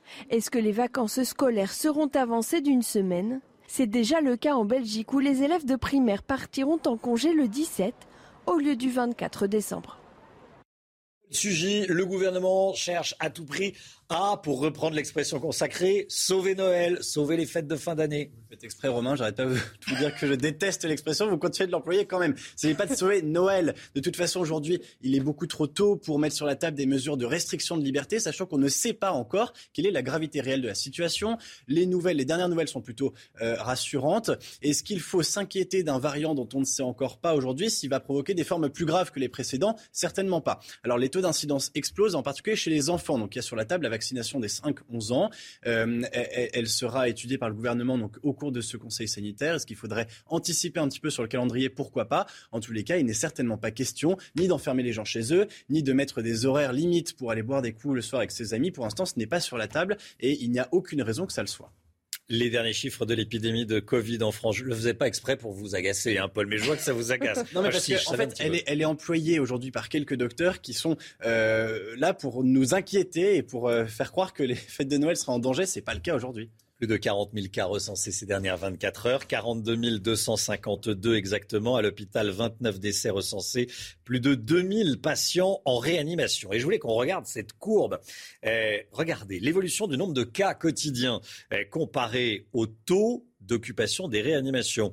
Eh, les réanimations, ça augmente, hein, mais bien moins que le nombre de cas confirmés contrairement aux dernières vagues, ce qui est plutôt rassurant. C'est très intéressant de vous montrer euh, cette courbe. Et puis il y a le taux d'incidence, taux d'incidence autour de 410 cas, 411 cas pour 100 000 habitants. C'est une moyenne de 7 jours. Sur 7 jours, le seuil d'alerte est de 50 cas pour 100 000 habitants. Les militants, des militants euh, de gauche ont tenté de perturber le meeting d'Éric Zemmour. C'était euh, au parc des expositions. Éric Zemmour qui euh, a été blessé au poignet, on l'a appris dans la nuit. Il bénéficie d'une ITT, comme on dit, une interruption temporaire de travail de 9 jours. Gauthier Lebret, vous étiez sur place. Que s'est-il passé exactement? Alors Romain, il y avait trois séquences fortes. D'abord, il y a les journalistes de quotidien qui ont été hués par plusieurs dizaines de personnes avant que le meeting ne, commence. Ils ont donc été évacués le temps de quelques instants par le service d'ordre pour que tout le monde se calme. Ensuite, vous l'avez dit, il y a un homme qui a sauté sur Eric Zemmour lors de son entrée dans la salle. Eric Zemmour s'est donc vu prescrire neuf jours d'ITT et cet individu qu'on voit actuellement sur les images a été placé hier en garde à vue. Et enfin, le moment le plus chaud, le moment le plus tendu de ce meeting à Villepinte, c'était bien sûr après eh bien, que les journalistes de Que, que les militants de SOS Racisme sortent des t-shirts non au racisme, eh bien, ils ont été euh, molestés, pris à partie par des gens qui étaient là, par des individus qui avaient, euh, pour certains, le visage caché, non pas par des masques chirurgicaux, mais par euh, des cagoules. Tous ces gens-là ont été exfiltrés par le service d'ordre, les gens violents comme les militants d'SOS Racisme. Et alors que les militants d'SOS Racisme eh bien, ont quitté les lieux. Les euh, personnes qui ont lancé des chaises, qui les ont frappés, eux ont été euh, réunis dans le hall. Et là, quelqu'un, un membre de la sécurité, leur a dit merci d'être là, allez profiter du meeting. J'ai fait réagir Antoine Diers à la personne qui a été blessée au visage. On a vu une dame avec le visage en sang. Regardez les propos d'Antoine Diers, un proche d'Éric Zemmour. Je vais vous montrer son visage, comme ça, ça ira plus vite. Bon, je, souhaite que cette dame se rétablisse vite. Elle a l'air sur ses pieds. Euh, Elle a le visage en sang. Mais non, non, mais euh, j'aimerais bien comprendre pourquoi cette dame s'est dit que c'était une bonne idée de venir au sein de notre réunion euh, pour exprimer son désaccord. je suis désolé pour cette dame, mais on ne vient pas dans une réunion publique quand on est en désaccord. En fait, je suis un peu surpris de la méthode. Voilà, et pour euh, faire le portrait complet des violences, à l'extérieur, il y avait des antifas, notamment au niveau du RERB, qui voulaient empêcher eh bien, les militants d'Éric Zemmour de venir assister au meeting. Et dans ce meeting, merci Gauthier, il y a eu des propositions, euh, notamment celle de supprimer le droit du sol. Écoutez. Pourquoi Mais pourquoi, mes amis, serions-nous les seuls au monde à être si généreux? Je veux supprimer le droit du sol.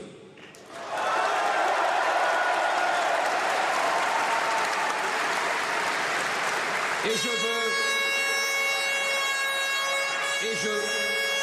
Et je veux durcir drastiquement les conditions de naturalisation. Jérôme Béglé, l'objectif des militants de, gauche, est-ce que ce n'était pas euh, de faire oublier les, propositions, le fond euh, du programme d'Éric Zemmour?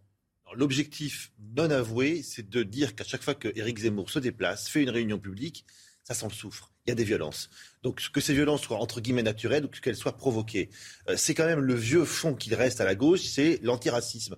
Donc on va dire, regardez ce monsieur, dès qu'il se déplace, il traîne derrière lui euh, euh, des skinheads, il traîne derrière lui des gens douteux, et il y a une tempête qui se déchaîne à son passage. On va voir si ça marche.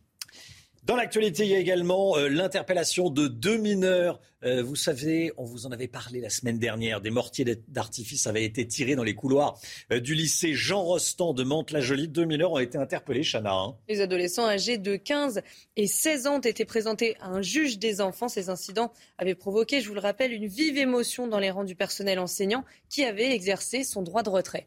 Est-ce que vous avez réussi à trouver un rendez-vous pour vous faire vacciner? Plus de 10 millions de personnes ont réussi euh, à euh, bénéficier de la dose de, rappel. Les centres de vaccination sont pris d'assaut. Hein. Oui, on va voir un exemple à Douai, dans le Nord, où le nombre de vaccinations a triplé ces dernières semaines. Reportage signé Bora Agirbas avec le récit d'Ozlemunal. Dans ce centre de vaccination de Douai, près de Lille, c'est l'affluence des grands jours.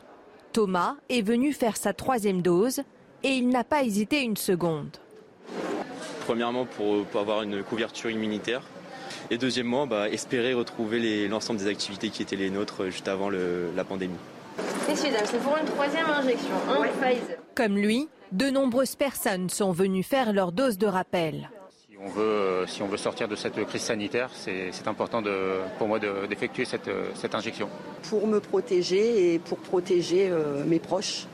En une journée, 1200 vaccinations contre une centaine en mars dernier. Pour accueillir tout le monde, le centre a ouvert ses portes le dimanche. Tout le monde se met en marche et puis la perspective des, vacances de Noël, les, gens ont envie de se retrouver en famille, euh, sans stress, donc euh, les gens viennent faire la, la dose de rappel pour passer des vacances tranquilles. Et pour que les fêtes ne soient pas gâchées, des nocturnes sont prévues prochainement pour pouvoir vacciner les personnes qui ne peuvent pas la journée. C'est News, il est 8h08. Restez bien avec nous. Dans un instant, le professeur Eric Combe est l'invité de Laurence Ferrari. A tout de suite. Rendez-vous avec Pascal Pro dans l'heure des pros, du lundi au vendredi de 9h à 10h30. C'est News, il est 8h15. Bienvenue à tous. Laurence Ferrari, vous recevez ce matin le professeur Éric Combe, infectiologue à la Pitié-Salpêtrière. Bonjour, professeur Combe. Bonjour. Bienvenue dans la matinale de CNews. La situation sanitaire s'aggrave. Le taux de réanimation augmente petit à petit. On le voit sur les courbes qui commencent à impacter euh, l'hôpital. Euh, un conseil de défense sanitaire a lieu euh, ce matin à l'Elysée avec sans doute de nouvelles restrictions à trois semaines de Noël. Qu'est-il raisonnable de faire en ce moment en termes de restrictions ou de gestes barrières?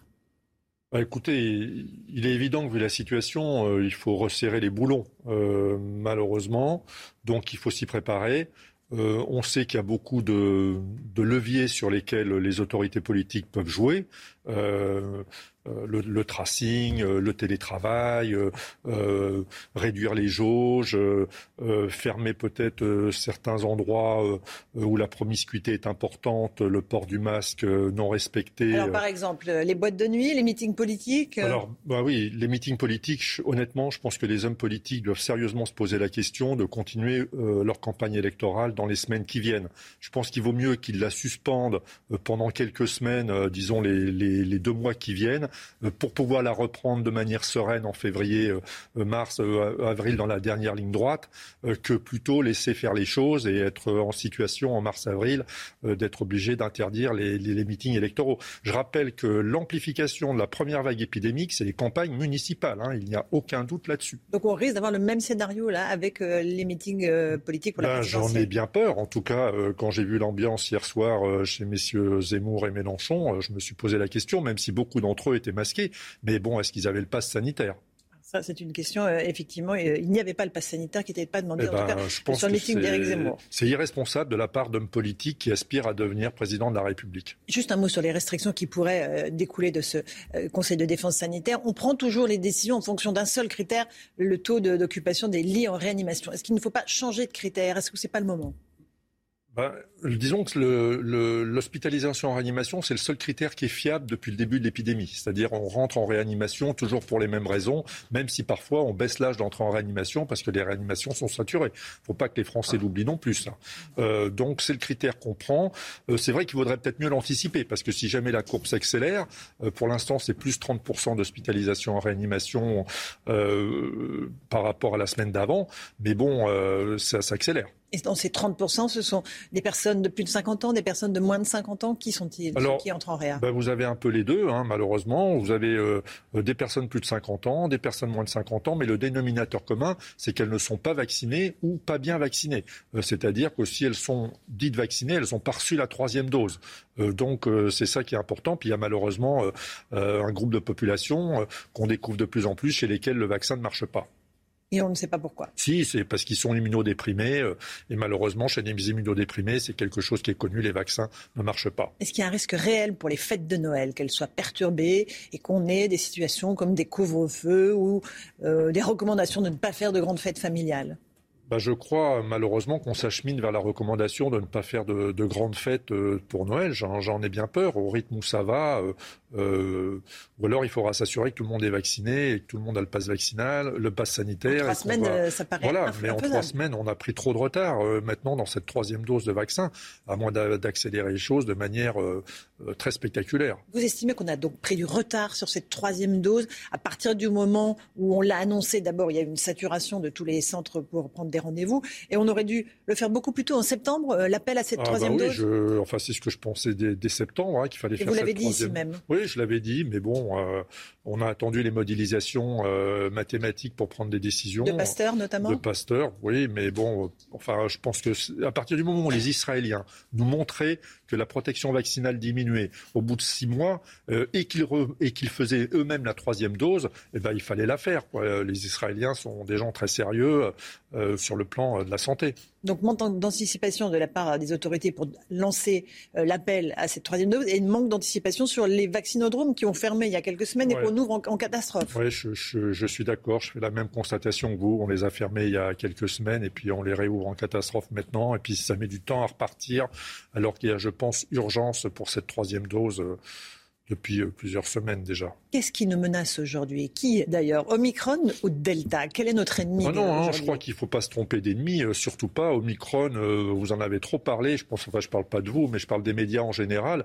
Vous en avez trop parlé parce que là, le problème c'est pas du tout Omicron. Le problème c'est Delta et c'est cette cinquième vague qui est exclusivement du Delta à plus de 99,5%. Le Omicron, écoutez, on verra bien dans quelques semaines quand il s'installera de manière plus durable. Votre confrère Bruno Lina dit qu'il est déjà partout au Micron et que ça ne sert à rien de tenter d'endiguer euh, son évolution. Oui, je, oui, je, partage son point de vue. Il est certainement euh, partout. Euh, et puis après, bah, s'il est plus transmissible, il sera, on va se dire qu'il sera probablement moins pathogène et qui permettra d'acquérir une immunité plus rapidement. Et est-ce qu'il supplantera Delta et à quelle échéance? Je crois que pour l'instant, c'est trop tôt pour le dire. Mais quand on voit ce qui se passe en Afrique du Sud, dans l'État de Gauteng où, il a émergé, effectivement, c'est une possibilité. Est-ce qu'on séquence assez en France? C'est-à-dire, quand on, a un cas euh, positif, un malade, on arrive à savoir quelle est la souche de, virus qui le, touche Alors, non, effectivement, on a un problème de séquençage. On n'a pas, assez de séquenceurs. Euh, donc on n'arrive pas à surveiller correctement l'arrivée des variants, on a toujours un peu un décalage. Mais je pense que ce n'est pas le problème majeur, honnêtement. Le problème majeur, c'est quoi? C'est l'efficacité du vaccin? Moi, le problème majeur pour moi, c'est le vaccin. Il faut vraiment se vacciner. Cette troisième dose, elle est fondamentale et il faut se dépêcher. Et ce n'est pas l'efficacité du vaccin face à ce variant Omicron qui est en question. Non, non, on verra bien. On verra bien. Pour l'instant, on n'en sait strictement rien. Euh, euh, mais je vous rappelle, de toute façon, quand on a été infecté ou quand on a été vacciné et qu'on se réinfecte, parce que malheureusement on se réinfecte, euh, eh bien c'est moins grave de toute façon. C'est plus on s'infecte, moins c'est grave. Alors 10 millions de Français ont quand même reçu leur dose de rappel, ce n'est pas rien. Il y a quand même un vrai mouvement qui s'est enclenché, mais c'est une course contre la montre. À quel moment est-ce que vous pensez que la majorité des Français auront reçu leur troisième dose de rappel? Est-ce qu'il ne sera pas trop tard? Bah écoutez, on verra bien. Je, non, il n'est jamais trop tard.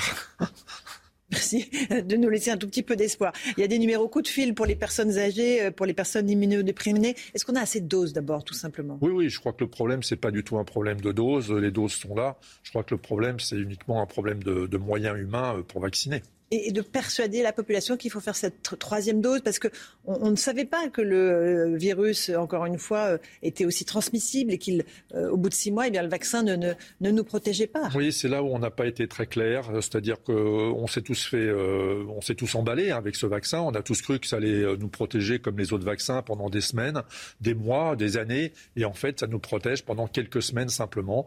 Donc, il faut le refaire pour renforcer l'immunité. C'est parfois assez classique en vaccination qu'il faut faire une primo-vaccination, puis un rappel quelques semaines plus tard pour renforcer l'immunité. Ça m'amène à parler des enfants parce qu'on sait que le niveau de contamination est très haut euh, en ce moment euh, chez les 6 à 10 ans. Euh, est-ce qu'il faut accélérer leur vaccination? Est-ce que vous êtes favorable, vous, à la vaccination des 5-11 ans? Alors, je ne parle pas des enfants qui ont des comorbidités et qui sont fragiles. Cela, il faut. Cela, il faut les vacciner. Tous les autres, est-ce qu'il faut les vacciner et donc recommencer tous les 6 mois à vacciner nos enfants? Honnêtement, euh, d'un point de vue santé publique, ça pourrait être intéressant parce que ça diminuerait la, circulation du virus. Mais d'un point de vue, euh, enfin, je pense qu'actuellement c'est pas le problème. Le problème euh, pour moi actuellement, c'est pas de vacciner les enfants, c'est surtout de protéger leurs parents et leurs grands-parents avec la troisième dose de vaccin ou avec la vaccination entière.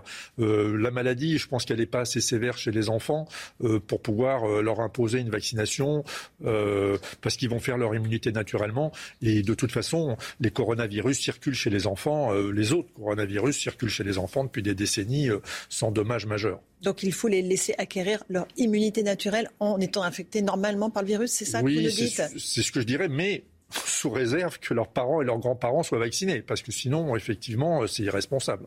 L'une de vos consoeurs, euh, le docteur Costa Gliola, qui est épidémiologiste, se scandalise qu'on ne vaccine pas les enfants. Je ne vois pas pourquoi on devrait accepter que des enfants meurent, même si ce n'est pas beaucoup. Écoutez, je crois qu'il y a pas beaucoup d'enfants qui meurent. Il y en a eu très très peu. Euh, et ceux qui sont morts avaient une comorbidité. Euh, donc euh, non, je crois qu'il n'y a pas de surprise de, ce côté-là. Est-ce qu'il faut aussi être prudent et attendre peut-être les résultats des États-Unis?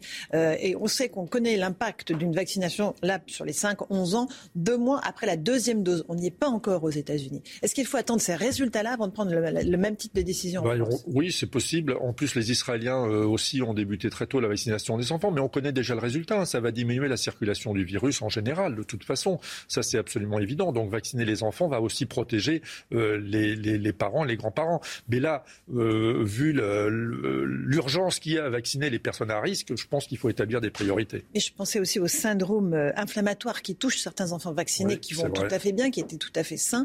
Et ça, ce n'est pas à négliger. 600 hospitalisations quand même dans notre pays. Est-ce que cette balance bénéfice-risque entre les vaccinés et risqués, ce qu'on appelle des PIMS, les syndromes inflammatoires, et, et, le bénéfice de la vaccination euh, et dans, de quel côté la balance? Ben, idéalement, c'est vrai que idéalement, il faudrait vacciner les enfants, c'est évident. Il faudrait vacciner tout le monde, idéalement. Après, euh, euh, malheureusement, on n'est pas dans une situation idéale. La priorité, c'est de vacciner euh, les parents et les grands-parents, voilà, plutôt que les enfants. Donc, il y a des choix à faire. Après, si on peut vacciner tout le monde, vaccinons tout le monde. Mais pour l'instant, on peut même pas vacciner les plus de 40 ans sereinement. Hein. Moi, j'ai des, personnes dans mon entourage de plus de 40 ans qui pas, qui ne sont toujours pas vaccinées parce que, soi-disant, c'est bloqué pour les plus de 65 ans. Donc l'urgence, c'est quand même de vacciner les personnes qui vont en réanimation. Le ministre de la Santé nous assure que tout le monde sera vacciné à la mi-janvier et que tant pis si on a un rendez-vous en février et mars, ne vous inquiétez pas, nous dit-il, il y aura des créneaux ouverts. Euh, oui, peut-être, mais enfin février-mars, euh, c'est dans trois mois et je serai eux, je m'inquiéterai de ça parce qu'il y a la campagne électorale euh, qui va démarrer. et s'ils veulent qu'elle se fasse de manière sereine, bah, ils devraient peut-être réfléchir à accélérer la manœuvre. Hein. Faut-il vacciner les femmes enceintes? C'est une vraie question, professeur Comel. Beaucoup de bah, femmes enceintes se posent la question. Oui, les femmes enceintes, elles sont à, elles sont à risque de forme grave. Hein. donc, euh, a priori, euh, il faut les vacciner, effectivement. Donc, pas de doute là-dessus. Non, pas de doute là-dessus. Sur les Covid longs, est-ce que ce phénomène a été surestimé selon vous? Alors les, les, Covid longs, euh, le phénomène n'a pas été surestimé, hein, ça, ça, existe, mais euh, après, qu'est-ce qu'on parle de, derrière le mot Covid, long Qu'est-ce que c'est quoi mm. Parce que d'un côté, il y a des personnes qui ont des séquelles, euh, incontestablement, hein, de passage en réanimation, d'hospitalisation de longue durée. Euh, donc ça, malheureusement, on est de l'ordre des séquelles. La réadaptation, la rééducation est difficile. Et puis de l'autre côté, il y a un ensemble de personnes qui ont des symptômes très divers, pour lesquels il y a des, il y a des recherches qui sont, qui sont en cours et pour le lien euh, avec le virus, euh, euh, disons, ça serait aléatoire. plus aléatoire, ça serait plus un, facteur déclenchant. Disons, voilà. Avec un terrain dépressif? Voilà, avec, non, avec un terrain prédisposé. Voilà. Pas forcément dépressif, non, non, avec un terrain prédisposé. L'autre grande question ce matin, c'est l'hôpital. Est-il en, mesure de faire face à un afflux de malades, puisque de toute façon, il y a un moment, ils vont arriver dans les services euh, de l'hôpital. Euh, les soignants sont euh, à bout, ils ont manifesté encore samedi. Plusieurs hôpitaux ont déclenché déjà le plan blanc. Est-ce que l'hôpital peut tenir le coup? Bah, écoutez, on verra bien, mais c'est sûr que l'hôpital euh, s'encaisse des vagues successives depuis deux ans, alors que l'hôpital était déjà en souffrance avant le Covid. Je vous rappelle, hein, le mouvement de défense de l'hôpital public euh, a euh, débuté avant la crise du Covid. La crise du Covid a mis tout ça entre parenthèses. De nouveau, ben, on en reparle. On se rend compte que ben, il y a plein de 10% des lits, 10 à 20% des lits selon les régions sont fermés, faute de personnel infirmier. donc, il faut impérativement réfléchir à la santé. Donc là, là aussi, manque d'anticipation. On n'a pas su anticiper euh, le départ des soignants, la fermeture des lits? Oh, Il y a plein de choses qu'on n'a pas réussi à anticiper euh, chez les médecins, comme chez les infirmières, comme chez les aides-soignants. Euh, ça en est même tout à fait interpellant. Mais ce n'est pas une anticipation. on ne s'est pas trompé de quelques semaines, vous voyez, comme le Covid. On s'est trompé de quelques années, voire même de quelques décennies. Hein, parce que ce n'est pas un, un mouvement qui a débuté hier, ça a débuté il y a plus de 20 ans. Euh, la vaccination obligatoire, c'est un, leurre, on n'y arrivera jamais. De toute façon, comment contraindre ceux qui ne veulent pas à le faire? Bah, c'est difficile, hein, surtout quand vous. Mais ceci étant, ça a très bien marché chez les enfants. Hein, la vaccination obligatoire. Euh, pour les autres vaccins, les vaccins. Pour les vaccins de l'enfant, ça a très très bien marché. Donc on peut comprendre euh, que ça puisse marcher. après, si vous faites allusion à la vaccination Covid, quand on voit ce qui se passe dans certains départements d'outre-mer, je pense que ça sera impossible à imposer. Euh, notamment par rapport aux soignants qui ne veulent pas se faire vacciner Oui, alors ça, je, trouve ça complètement irresponsable. Hein. Je, vous ai déjà dit ce que j'en pensais. C'est terrible que les soignants ne veulent pas se vacciner, alors qu'ils devraient donner l'exemple, comme les politiques d'ailleurs. Mais il y a la défiance qui s'est installée. Euh, alors, il y a un cas particulier dans les Antilles, mais qui, s'est aussi installée par rapport au vaccin en France.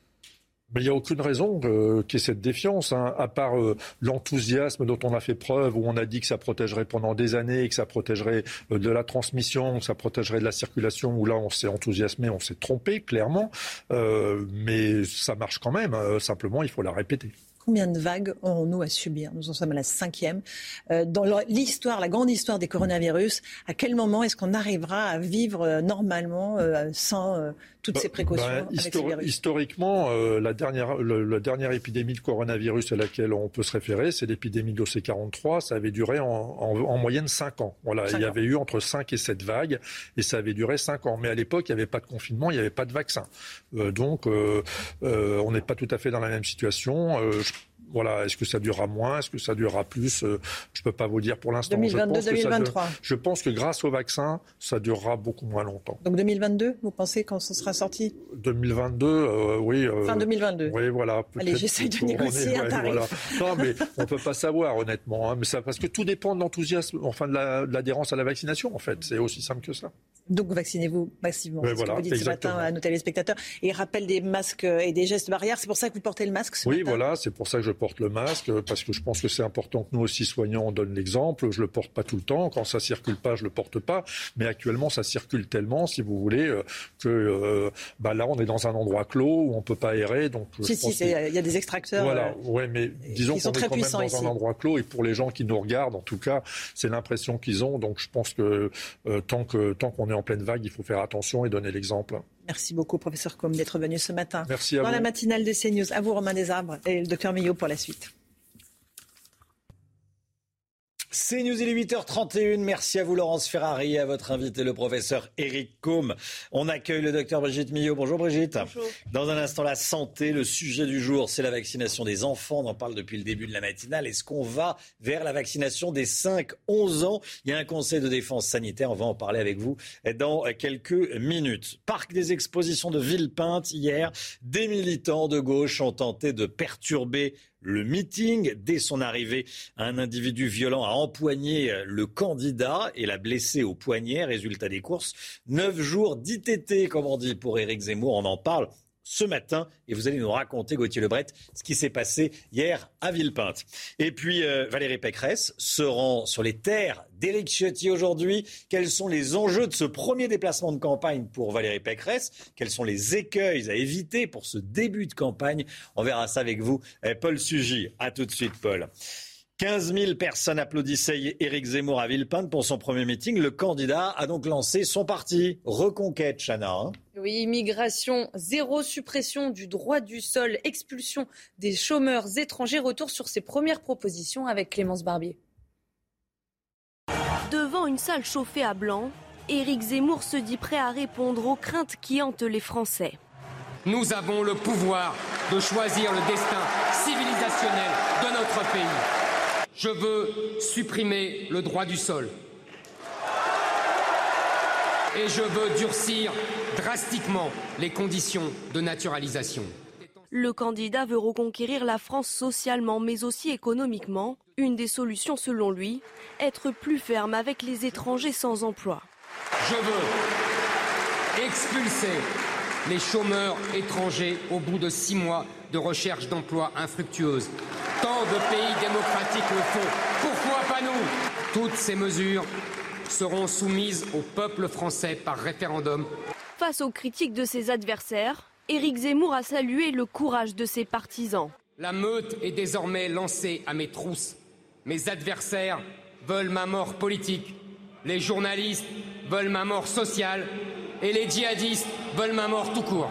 Le prochain défi pour Éric Zemmour est de recueillir les 500 parrainages pour pouvoir se présenter au premier tour de la présidentielle. Alors, il y a eu quelques incidents. Des militants, notamment d'SOS Racisme, se sont rendus à ce meeting. Qu'est-ce qui s'est passé exactement Gauthier Lebret, vous avez assisté à tout, vous étiez dans la salle. Absolument, Romain. Alors déjà, il y a eu les journalistes de quotidien qui ont été copieusement hués, voire même insultés par des dizaines de personnes dans la salle. Ils ont donc été mis à l'écart par le service d'ordre le temps de quelques minutes pour que les spectateurs qui les huaient eh bien, se calment. Ensuite, vous l'avez dit, il y a un homme qui a sauté sur Eric Zemmour littéralement quand il est entré dans la salle. Eric Zemmour est donc blessé au poignet, 9 jours d'ITT. Et puis cet individu qu'on voit sur les images a été placé hier en garde à vue. Et enfin, la séquence la plus forte, la plus violente eh bien, de ce qui s'est passé hier au meeting à Villepinte. C'est les militants des SOS Racisme qui sortent des t-shirts non racisme. Et là, ils sont tout bonnement eh bien, attaqués par des euh, individus dont certains avaient le visage masqué, non pas par des masques chirurgicaux, mais par euh, des euh, cagoules. Les chaises volaient par dizaines. C'était juste devant la tribune de la presse. Donc toutes les caméras et tous les journalistes ont tout vu. Les militants SOS Racisme et les gens violents ont été exfiltrés par le service d'ordre. Les militants SOS Racisme ont quitté les lieux, ont quitté Villepinte. Mais les, individus violents eh bien, ont été remerciés par un membre des services d'ordre qui, leur a dit merci euh, d'être là, euh, allez profiter du meeting. Et puis vous voyez le visage de cette dame en sang, une des militantes d'SOS Racisme qu'on voit actuellement sur l'écran. Je vous propose d'écouter la réaction d'Antoine Diers, un des proches d'Éric Zemmour, quand je lui fais découvrir le visage de cette dame en sang. Je vais vous montrer son visage, comme ça, ça ira plus vite. Bon, je, souhaite que cette dame se rétablisse vite. Elle a l'air sur ses pieds. Euh, Elle a le visage en sang. Mais non, non, mais euh, j'aimerais bien comprendre pourquoi cette dame s'est dit que c'était une bonne idée de venir au sein de notre réunion euh, pour exprimer euh, son désaccord. je suis désolé pour cette dame, mais on ne vient pas dans une réunion publique quand on est en désaccord. En fait, je suis, un peu surpris de la méthode. Voilà, et pour dresser un portrait complet des violences d'hier, dehors, devant la salle, il y avait, non loin de la salle, il y avait des militants antifa, comme ils s'appellent, notamment au niveau du RERB. Ils avaient pour ambition d'empêcher les militants d'Éric Zemmour d'accéder au meeting. Paul Sugy euh, avec nous, analyse politique. Bon, euh, il y a eu des, euh, des, violences. On condamne les violences physiques, bien sûr, on est en démocratie, on échange idée contre idée. mais quand on est militant SOS raciste, SOS racisme, et qu'on va dans un meeting d'Éric Zemmour, on se doute, sans, sans prévenir, bien sûr, on se doute que ça peut créer euh, quelques anicroches. Oui, alors ça n'excuse rien, Romain. Bien sûr. Rappeler. je l'ai dit en. Ce qui pose question dans cette séquence, c'est en particulier le rôle mm. qu'a joué, euh, et, Gauthier l'a très bien dit, visiblement une petite milice autoproclamée qui s'est sentie le devoir de faire respecter l'ordre à sa manière et sans visiblement qu'elle ait été particulièrement mandatée pour le faire. En revanche, euh, ce que n'étouffe pas euh, ces quelques incidents qui ont émaillé le meeting d'hier, c'est le changement de visage du candidat qui maintenant a montré qu'il avait réellement une stature de candidat politique. Hein. Euh, même Jean-Michel Apathy, qui a assisté à tout le meeting, l'a dit euh, dans un billet ce matin. Euh, c'est un monstre politique. Il a réussi à créer une rhétorique que jusque-là, même ses pires adversaires ne lui soupçonnaient pas. Et donc, il s'est imposé cette fois-ci et il est allé aussi sur le terrain des propositions. C'est ce qui va être important. On pourra d'ailleurs, par exemple, voir comment est-ce qu'il va s'emparer d'un certain nombre de terrains sur lesquels il n'est pas encore très présent, notamment l'économie. Mais cette fois-ci, il s'est présenté comme véritablement un candidat politique et plus simplement un polémiste. Merci Paul, restez bien avec nous. Un conseil de défense sanitaire est prévu aujourd'hui. Il pourrait, il se pourrait que le gouvernement prenne des mesures complémentaires, des mesures restrictives. On va regarder les pistes. Vaccination des 5-11 ans à partir de janvier si la haute autorité de santé donne son feu vert. On va en parler dans un instant. Euh, intensification de la campagne de rappel vaccinal contrôle de l'identité, en plus du pass sanitaire à l'entrée des bars et des euh, restaurants. Pass sanitaire obligatoire dans les centres commerciaux de plus de 20 000 mètres carrés. Voici euh, les pistes. Et puis il y a les derniers chiffres de l'épidémie de Covid. Hein. Et oui, plus de 40 000 cas ont été recensés ces dernières 24 heures, 42 252 exactement à l'hôpital. 29 décès ont été recensés et 2066 patients sont actuellement hospitalisés en réanimation. C'est 29 de plus en 24 heures. Et vous, est-ce que vous seriez prêt à faire des concessions euh, à l'approche des fêtes de fin d'année? Élément de réponse, regardez, on vous a posé la question avec Clémence Barbier. Un variant Delta très contagieux, une efficacité vaccinale qui s'essouffle, alors que le taux d'incidence explose, seriez-vous prêt à réduire votre vie sociale? Quelque chose d'assez euh, important pour moi, la vie sociale. Euh, on a fait quand même pas mal d'efforts ces, ces dernières années, enfin ces derniers mois ça commence à durer. Notre vie sociale avec euh, Skype, etc., etc., on arrive à maintenir quelque chose et finalement ça nous a jamais tellement dérangé. Ah, si possible, j'aimerais bien conserver euh, tout ce que j'ai euh, actuellement, tout ce que j'avais avant Covid et pendant le Covid, donc ma vie sociale, mes potes, les restos. Le nombre de patients hospitalisés est aujourd'hui supérieur à 11 000, une première depuis fin août. Convaincre les plus réticents à se faire vacciner serait la clé d'un retour à la normale, selon ce médecin. Ce qu'il faudrait faire, c'est convaincre euh, enfin les, 6 millions de personnes qui ne sont pas encore vaccinées de, le faire. C'est là que le bas blesse, si vous voulez. C'est ceux-là qui risquent de se retrouver en réanimation.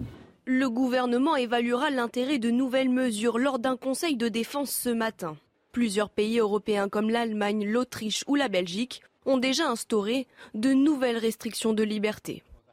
Allez, la santé dans un instant avec le docteur Millot. On va parler de la vaccination des 5-11 euh, ans. Premier déplacement de campagne de Valérie Pécresse. Aujourd'hui, elle a choisi les terres d'Éric Ciotti, la candidate euh, à la présidentielle. La candidate DLR va déjeuner à Nice avec le député avant de se rendre à Saint-Martin-Vésubie. Euh, Paul Sugy, Valérie Pécresse prend un risque en, écartant le, programme d'Éric Ciotti. Quels sont les, enjeux de ce premier déplacement?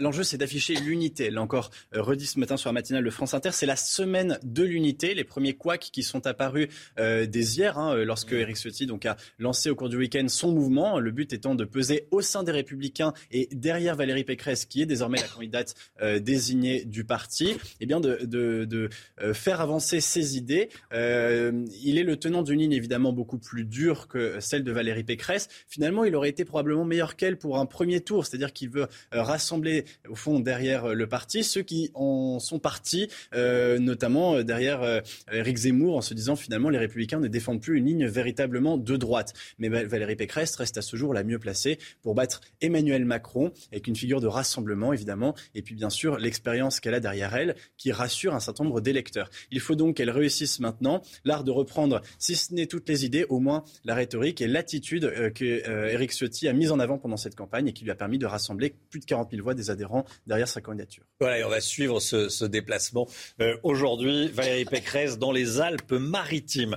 On va parler voiture, comme tous les matins. On parle des automobilistes. On l'est quasiment tous, hein, automobilistes. On utilise notre voiture euh, quasiment tous les jours. Et on est avec vous, Pierre Chasseret. Euh, Pierre, où se garer dans la capitale. Ça devient mission impossible. On parle euh, aujourd'hui de cette question fondamentale. Je prends ma voiture très bien, mais en centre-ville, c'est de plus en plus difficile. Hein. Oui, c'est ce qui fait qu'on est un automobiliste sur trois en Ile-de-France, lorsqu'on arrive dans Paris, à chercher une place de stationnement. On tourne, on tourne, tel un jeu de chaises musicales, et on ne la trouvera jamais, cette place. Et pour cause, il y avait 220 000 places de stationnement il y a encore une vingtaine d'années. On est passé progressivement à 153 000, aujourd'hui à 130 000 places. J'ai une grande nouvelle pour tous ceux qui nous écoutent, puisque 60 000 places vont disparaître. C'est l'annonce de la ville de Paris. Il n'en restera plus que 70 000. On a quasiment divisé par 4 le nombre de places pour les voitures et pourtant, le nombre de voitures, lui, n'a pas été divisé par quatre. C'est une tendance que suivent aussi toutes les autres villes un peu écologistes, à l'instar de Grenoble, Bordeaux, Lyon, qui sont aussi parmi le, trio de tête lorsqu'il s'agit de prendre des mesures anti-automobilistes. La difficulté, c'est que ça crée des bouchons. En fait, c'est une manière de créer artificiellement des bouchons en supprimant des places de stationnement. L'automobiliste arrive toujours en voiture, on ne lui propose pas plus d'alternatives et se retrouve dans une ville congestionnée il tourne à la place, à la recherche d'une place de stationnement et il ne la trouvera peut-être pas. Et il ne la trouvera peut-être pas. Et ça coûte une fortune. Et ça coûte extrêmement cher. 6 euros, jusqu'à 6 euros l'heure de stationnement dans Paris. Ça coûte moins cher de continuer à rouler dans la voiture que de la poser. Merci beaucoup, Pierre. ça, c'est, oui, ça coûte moins cher ça coûte moins cher. C'est ça. c'est fou. Ça devient de, plus en plus compliqué de, de rouler, tout simplement, d'être libre. Parce que la voiture, c'est la liberté. Hein. 8h43, euh, la santé, c'est important aussi. La santé, tout de suite. La santé avec vous, Brigitte Millot. Euh, on va parler de la vaccination des enfants. On va voir les arguments en sa faveur et en sa défaveur. On en parle parce qu'il va, il va en être question lors du Conseil de défense sanitaire aujourd'hui. Brigitte. On va faire un rappel un petit peu de ce qui se passe, où ça existe déjà. Euh, on vaccine déjà les enfants en Colombie, au Cambodge, aux Émirats arabes unis, avec un vaccin euh, chinois. On vaccine déjà au Canada, aux États-Unis, en Israël. On va rappeler tout de même les différences. Aux États-Unis, on vaccine les enfants. Euh, il y a à peu près 10% des enfants qui ont déjà été vaccinés aux États-Unis, hein, à peu près 3 millions sur euh, 24 euh, millions d'enfants aux États-Unis. Donc, qui ont déjà été, mais là-bas, la situation est différente.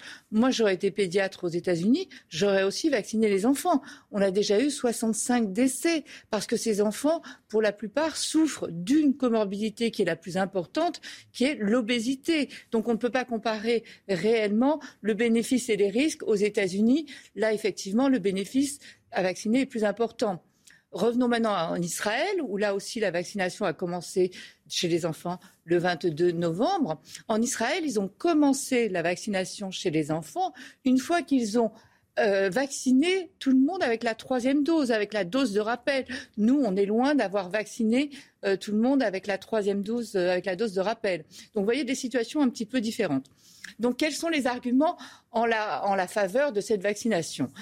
C'est évidemment diminuer la circulation du virus. Euh, c'est évidemment éviter les quelques formes euh, que l'on peut avoir, qui sont très rares, hein, de formes graves chez les enfants. C'est exceptionnel. On a eu un décès chez les enfants euh, depuis le, le début de cette épidémie. Mais on a des hospitalisations. Je vous ai mis les dernières hospitalisations. Il ne faut pas croire non plus qu'on n'en a pas. Alors parmi les hospitalisations, on peut dire que 20% des enfants sont des enfants fragiles, hein, mais ça veut dire qu'il y en a quand même 79% qui ne le sont pas, qui n'étaient pas malades avant et qui ont été hospitalisés. Regardez, on a une 80 enfants, donc c'était au, au, 5 décembre, hein, euh, et 50 enfants tout de même euh, hospitalisés. Non, mais je veux dire, il faut, il faut tout, tout mettre euh, dans la balance. On a parlé aussi de ce syndrome inflammatoire la semaine dernière, les PIMS. Donc, quand on fait, on peut, on peut développer ce qu'on appelle une forme euh, inflammatoire. Donc ça aussi, ça peut rentrer dans la balance, hein, d'éviter qu'un enfant ne soit contaminé par le Covid et ne développe un syndrome inflammatoire qui peut être un petit peu euh, grave. Donc ça fait partie des arguments euh, donc en sa faveur. Après, euh, ça va éviter évidemment la circulation à l'école entre enfants. Dans toute l'école, donc de fermer les écoles, mais aussi en intrafamilial. Il y a l'étude Comcord qui a montré que pour les plus de 40 ans, regardez, quand on a un, un collégien à la maison, on augmente le risque d'être contaminé pour un adulte dans le foyer de 30%. Et quand on a un enfant tout petit, de moins de 3 ans, qui est contaminé, on augmente le risque d'être contaminé par cet enfant, évidemment, puisque là, les gestes barrières, on les maintient pas, on, les touche tout le temps, on les embrasse, etc. Donc le risque augmente énormément. Euh, donc, voilà. Donc tout ça, ce sont des arguments qui pourraient être en la faveur d'une vaccination. Après, en sa défaveur, ben, on va euh, le dire et le répéter, euh, les enfants font rarement des formes graves. et puis, est-ce qu'il est normal de vacciner les enfants pour protéger les adultes, parce que c'est ça le problème, c'est d'aller contaminer des adultes à risque. Donc est-ce qu'il est normal d'aller vacciner des enfants pour protéger les adultes qui ne le sont toujours pas? Éthiquement, ça tient pas la route, quoi. Est-ce qu'il est alors en revanche, il est normal, et d'ailleurs l'Académie de médecine l'a recommandé, de vacciner les enfants qui sont à risque. Hein. ça, oui, ça, oui.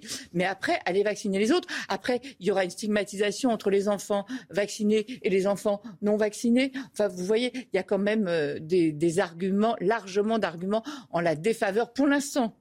Parce que si on les vaccine, il ne faut pas se tromper. Euh, l'objectif, c'est simplement pour freiner la circulation du virus. Est-ce qu'on ne pourrait pas aussi améliorer les conditions dans les écoles d'aération, euh, les conditions sanitaires dans les écoles? Est-ce qu'on ne pourrait pas améliorer les tests? On en parlera peut-être demain. Il y a des tests pour les enfants avec des petits tampons dans le nez qui semblent très efficaces. Votre conclusion, Brigitte? Favorable, défavorable? Euh, Il est urgent d'attendre. Il est urgent d'attendre pour les 5-11 ans. Oui, pour, l'instant, vraiment. Pour les raisons que vous nous avez. oui, oui pourquoi se précipiter? En revanche, vous parliez des décisions qui vont être mises sur la table peut-être ce matin au Conseil de défense. Il y aura peut-être une avancée de deux jours euh, des vacances de Noël, peut-être, euh, ce qui est une, bonne idée parce que c'est important de faire tester les enfants avant les réunions de famille de Noël. Merci beaucoup, docteur Millot. Brigitte Millot. Un petit oubli qui me semble très important, c'est que on attend les résultats de la pharmacovigilance parce que même aux États-Unis, les enfants qui ont été vaccinés, il faut attendre deux mois après la fin de la deuxième dose pour connaître tous les risques d'effets secondaires. Donc dans les arguments pour attendre, voilà un bel argument. Effectivement, effectivement. Merci Brigitte. 8h49, restez bien avec nous. Bien sûr sur CNews dans un instant, c'est l'heure des pros avec Pascal Pro et tous ses invités. On se retrouve demain matin dès 5h55 avec toute l'équipe. Restez bien sur CNews. Belle journée à vous. Tout de suite, Pascal Pro dans l'heure des pros.